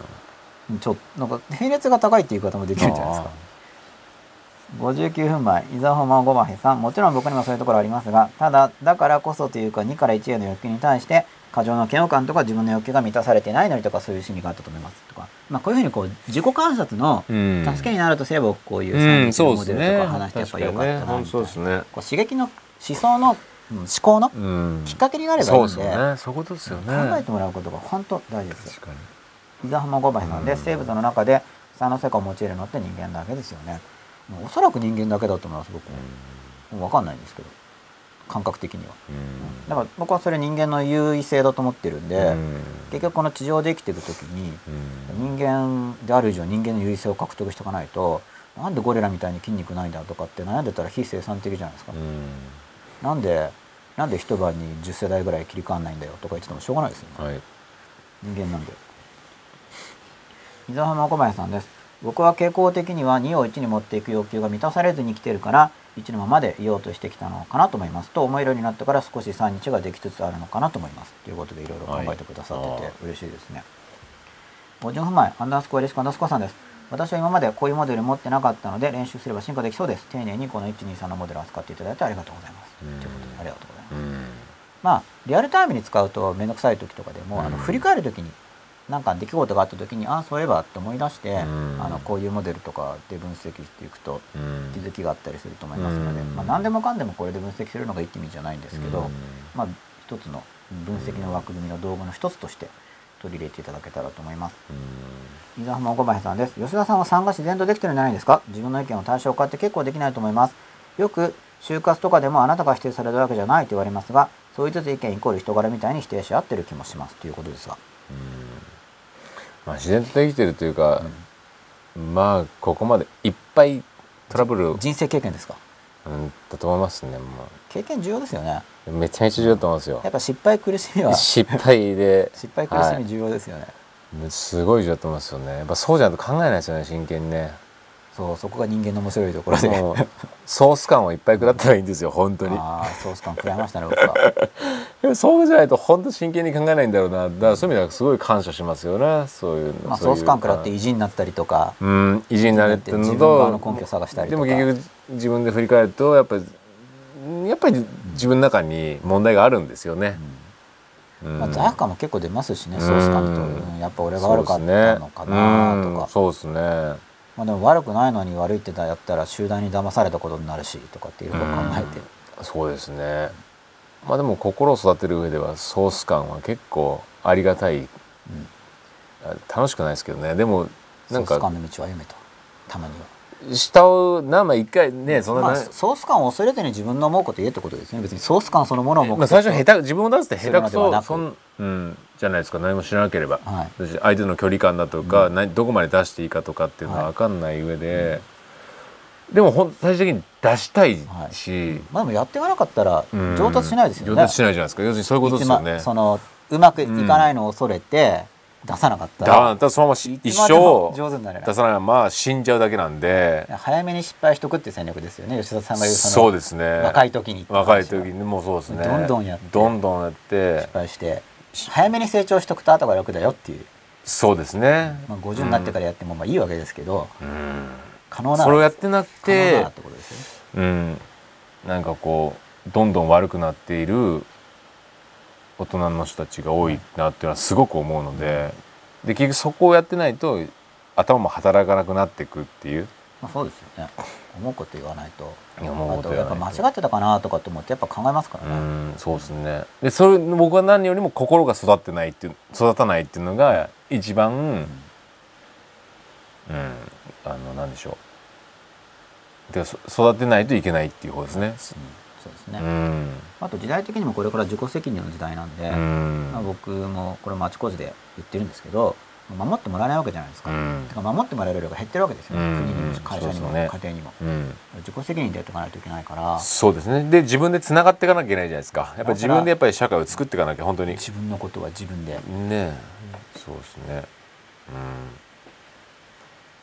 心を育てるっていうのは僕の中ではすごく自分自身のキーワードだし僕が今後その教育業界においては、はい。そこの教育がすごくやっぱり重要だなと思ってますね。もうぜひうん。やっていただければみたいうん。な振っちゃってますけど、いやそれはもういろいろと今、はい。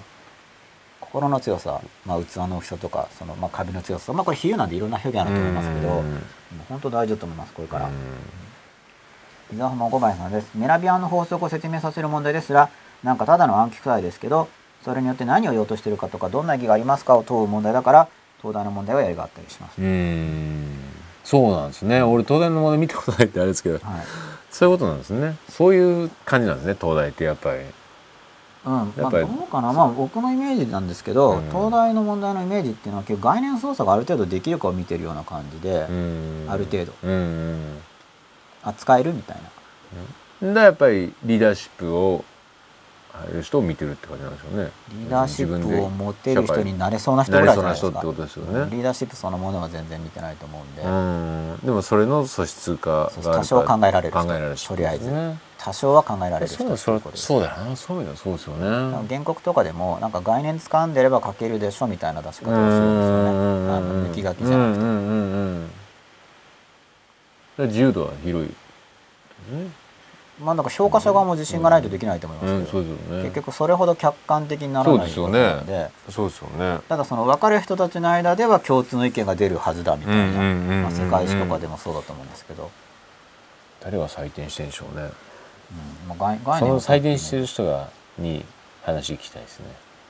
まあ、言っちゃいけないんでしょうそうでしょうね一木稲美さんです。今年自分の中で吉永健一先生大なり木村拓哉兄20年間毎1位でしたとなりこの時吉永先生だとどうするのかといつも考えてしまいます。でも髪型は吉田さんと同じショートにしました。お二人の影響は大です。ということで一木稲美さんが吉田さんと同じショートになったそうですよ、はい、僕はなんかあれですね追い抜いたんですね。ありがとうごいざいまやキムタク抜きましたよ、すキムタク兄。うん。兄ってキムタクなんですか？キムタク2位じゃないですか。キムタク兄。そうですか。僕ちょっとよく分かってないですけど、はい。そこら辺が。伊沢浜岡林さん40分前です前期は自分の考えを述べさせる問題じゃなくて知識を問う問題ですが知識によって考えも練られるので意味あると思ってて問題は後にきちんと活用できるように知識がちゃんと身についているかを見る問題として適当化だと思います。という認識ですね。僕はもうちょっとその概念的な運用ができるかを見てるっていう印象でちょっと繰り返しになっちゃうんうですけど、ん。結構この概念として捉えるっていううんのがあんまり分かってない受験生が多くて、意味わかんないみたいな。概念って何みたいな感じが。まあ結局真っ裸とか僕の書籍の中でも概念出してるんですけど。なんか今度は東大の問題解いてくださいよ。やるってもう何年も前から言ってるんですけどね、うん。センター解説と一問でいいんでなんかセンター解説と東大解説やりますみたいなやる予定なんですけど今なんか東大の問題の両問を来週一個持ってなんか来週ですか？ちょ来週はともかくまあ100夜までに100夜までにちょっと一回ちょっとテーマに沿って、はいなんかこんなの出てますけどっていうのをちょっとやってそれぜみましょうひちょっとまあ、原告とかがいいですかね。はい原告か世界史とかな。アップランド深生ライさん、うわ、人吉永さんの人間の進化の戦略の話、とても興味深いです。なんか感動しました。うなんか感動。んいいですね感動は感動させられたらすごいですよねうん。なんか感動っていいですね。うんなんか感動っていいですね膝浜ガバイさんです。さっきのミラビアンの法則という名称を問う問題なんて、知識が身についたかどうかを見る問題としては最低だと思います。点数は取りやすいですが、意味ないし、身につかないし、活用できないですね。東大はそんなの出さないのが救いです。ということで、伊沢浜ガバイさんも東大結構評価高いですね。うん伊沢熊五番さんは東大受験受験生でしたっけ？理想受けるんじゃなかったそうですよねもうすぐセンターですね。そうですよね、はい17分前です。我慢についてお二人と同感です。我慢しての他人のためは自己欺瞞で、他人の役に立つことと他人の期待に応えることを混合している気が、人が多い気がします。僕これあの、自己評価が課題なんじゃないかなと思ってるんですけどね。例えば、その自分のニーズを満たすためにこうまず登っていくじゃないですか。うんうん僕も登りきれてないんですけど、うんやっぱり吉田さんもおっしゃるように、そこをうん結構存分に満たしたら、うんやっぱ自分のどっかが多分変わるんだと思うんですよ。うん変わらなかったら、まあそれでももっと自分のニーズを満たす道を歩みますけど、うん。一応なんか昔の本とか読んでてもなんか変わるらしいんで、でもそこまでだからとりあえず満たしていかないと。そうなんですよね。だからその後にやることをこれも前も言ったと思うんですけどなんかこうなってこうなってこうなってこうなるって話をするとなんか最後のいきなり取り行く人がすごく多いんですよ。うんあのステップ踏もうとしないんですけど、そういう感じで人に親切にって急に言っちゃうんじゃないかな、うんうん。いやもちろん親切にするのは大事なんですけどしばらくの間はそこはサブのはずなんですよね。うん心が落ち着いてないですからね。人に親切にした方がいいですけど、うん。それは人と接触するときに親切を心がけるということであって、まずやんなきゃいけないのは、うん。とりあえず自分のニーズをしっかり満たして、うん。まあ自立に近いんですかね。自分の人生を確立してっていうのをやっていかないといけないわけですよね。僕その40過ぎてもまだ確立できてないわけですけど、うん。今のやってたと5060までかかりそうな勢いなんですけどまあ60過ぎぐらいになっちゃう感じですけどねいやいいんじゃないですか？生きてる間にそこにたどり着けられたら。なんかもうすごい幸せになっちゃってとかになるていうかそこに向かって60日々を生きれるのがやっぱり幸せな人生なんじゃないかと思いますけどね。30代とかで生きなかったです。まあ60代ぐらいかなって感じになって。でもだってどんどん出てくるでしょ。それは。行けば進めば進むほど無限におそらく。でそれがなんかどっかででもなんか満足感が出てきて。そっかね。いいいい方食事食べる時みたいに、うん。なんか食べる前はもうこれもこれも食べれるぞぐらいに思ってたのが食べて満腹してきちゃってなんかもういいやみたいな感じで。なんか人生もなんかなんかもうでもそれはもう6070でいいでしょだから逆に。もういいか。なもうそれはだから。さすがにもうもう幸せでしょみたいな。それあんまりだからもういいよっていう。2030でなってたら。なんかこのあんまり親切じゃない感じですもう散々オーダーしといて、うん。もう満腹したからどうこれみたいな、うん。そういう感じですね。頼んじゃったからあげるよみたいな。でそれが自然と湧いてくるみたいの。いやそんなもんじゃないですか。まあもうちょっとだから、まあ、まずだから自分のことをしっかりやるっていう、もううん。でもその過程でね多分ちゃんとこうこぼれるようなこう周りになんかまあ、自分のために一生懸命やってる姿っていうのを見せることで、うん。とりあえずはその別にあげなくても、周りの人が自分のために頑張ることのモデルになるじゃないですか、うん。うん。それでまずはいいと思いますけど。ていうかそこがみんな社会的にも弱いと思うので、じゃあ自分の大学受験合格のためにすごい一生懸命頑張ってるクラスメートがいるとするじゃないですか。別にクラスメートに教えるためじゃないですよ。自分の合格のために。うんうんでも彼が頑張ってればそのやり方とか姿勢とかっていうのが参考になるんですよ周りの別に、わざわざあの与えなくても。そうね。あのわざわざ隠す必要もないんで、うん。まあ聞いてくれる人がいれば親切に教える程度で。うん別に自分のためにやってるんですけど、うん。まあ、多少はだから相手のためにやるっていう。メインは自分のためでやっているから、まあたまたま関係がある人には多少相手のためにできるけど結局それでも教えるったってその人のことはその人がやるしかないわけだから、うん。そうそうね。うん。多少教えることはできるけど本人がやるしかないんでっていう段階かなと思いますけど。まあ死ぬまでそれかもしれないですけど、死ぬまでそれじゃないですか。僕レベルとかだと。なんか偉人レベルの人はなんか早めにもう切り替わって。そこにもう自分じゃない。もう自分じゃないですからね。まあちょっと俗人レベルで。俗人なりに登っていきたいなと、はい。でも登っていきたいと思ってるんですけど。ははい。3分前、伊沢もごめさん、概念理解を重視しているのは同感です。概念を分かってたら応用できるでしょと問われてる感じですね。うん、そう、そういう感じ。うん。まあ、応用できるでしょっていうか、あの、分かって、まあ、わ分かってることをしとりあえず自己紹介してくれみたいな、僕よくそのうん。名前書くって言ってるんですけど、答案書くなんか名前書くようなもんなんで、いほ自己紹介ですからね。非常に分かってますよみたいな。僕名前書けますみたいな、そういう感じで。そういうイメージなんですけど。うそれはまだまだゆっくりとまずゆっくりと、ははいい終電近いですからね。はい伊沢小林さん、吉永さんの顔すごく興味ありますが、僕の受験が終わってたりして、まあ、終わるんじゃないですかね。17夜ありますからね。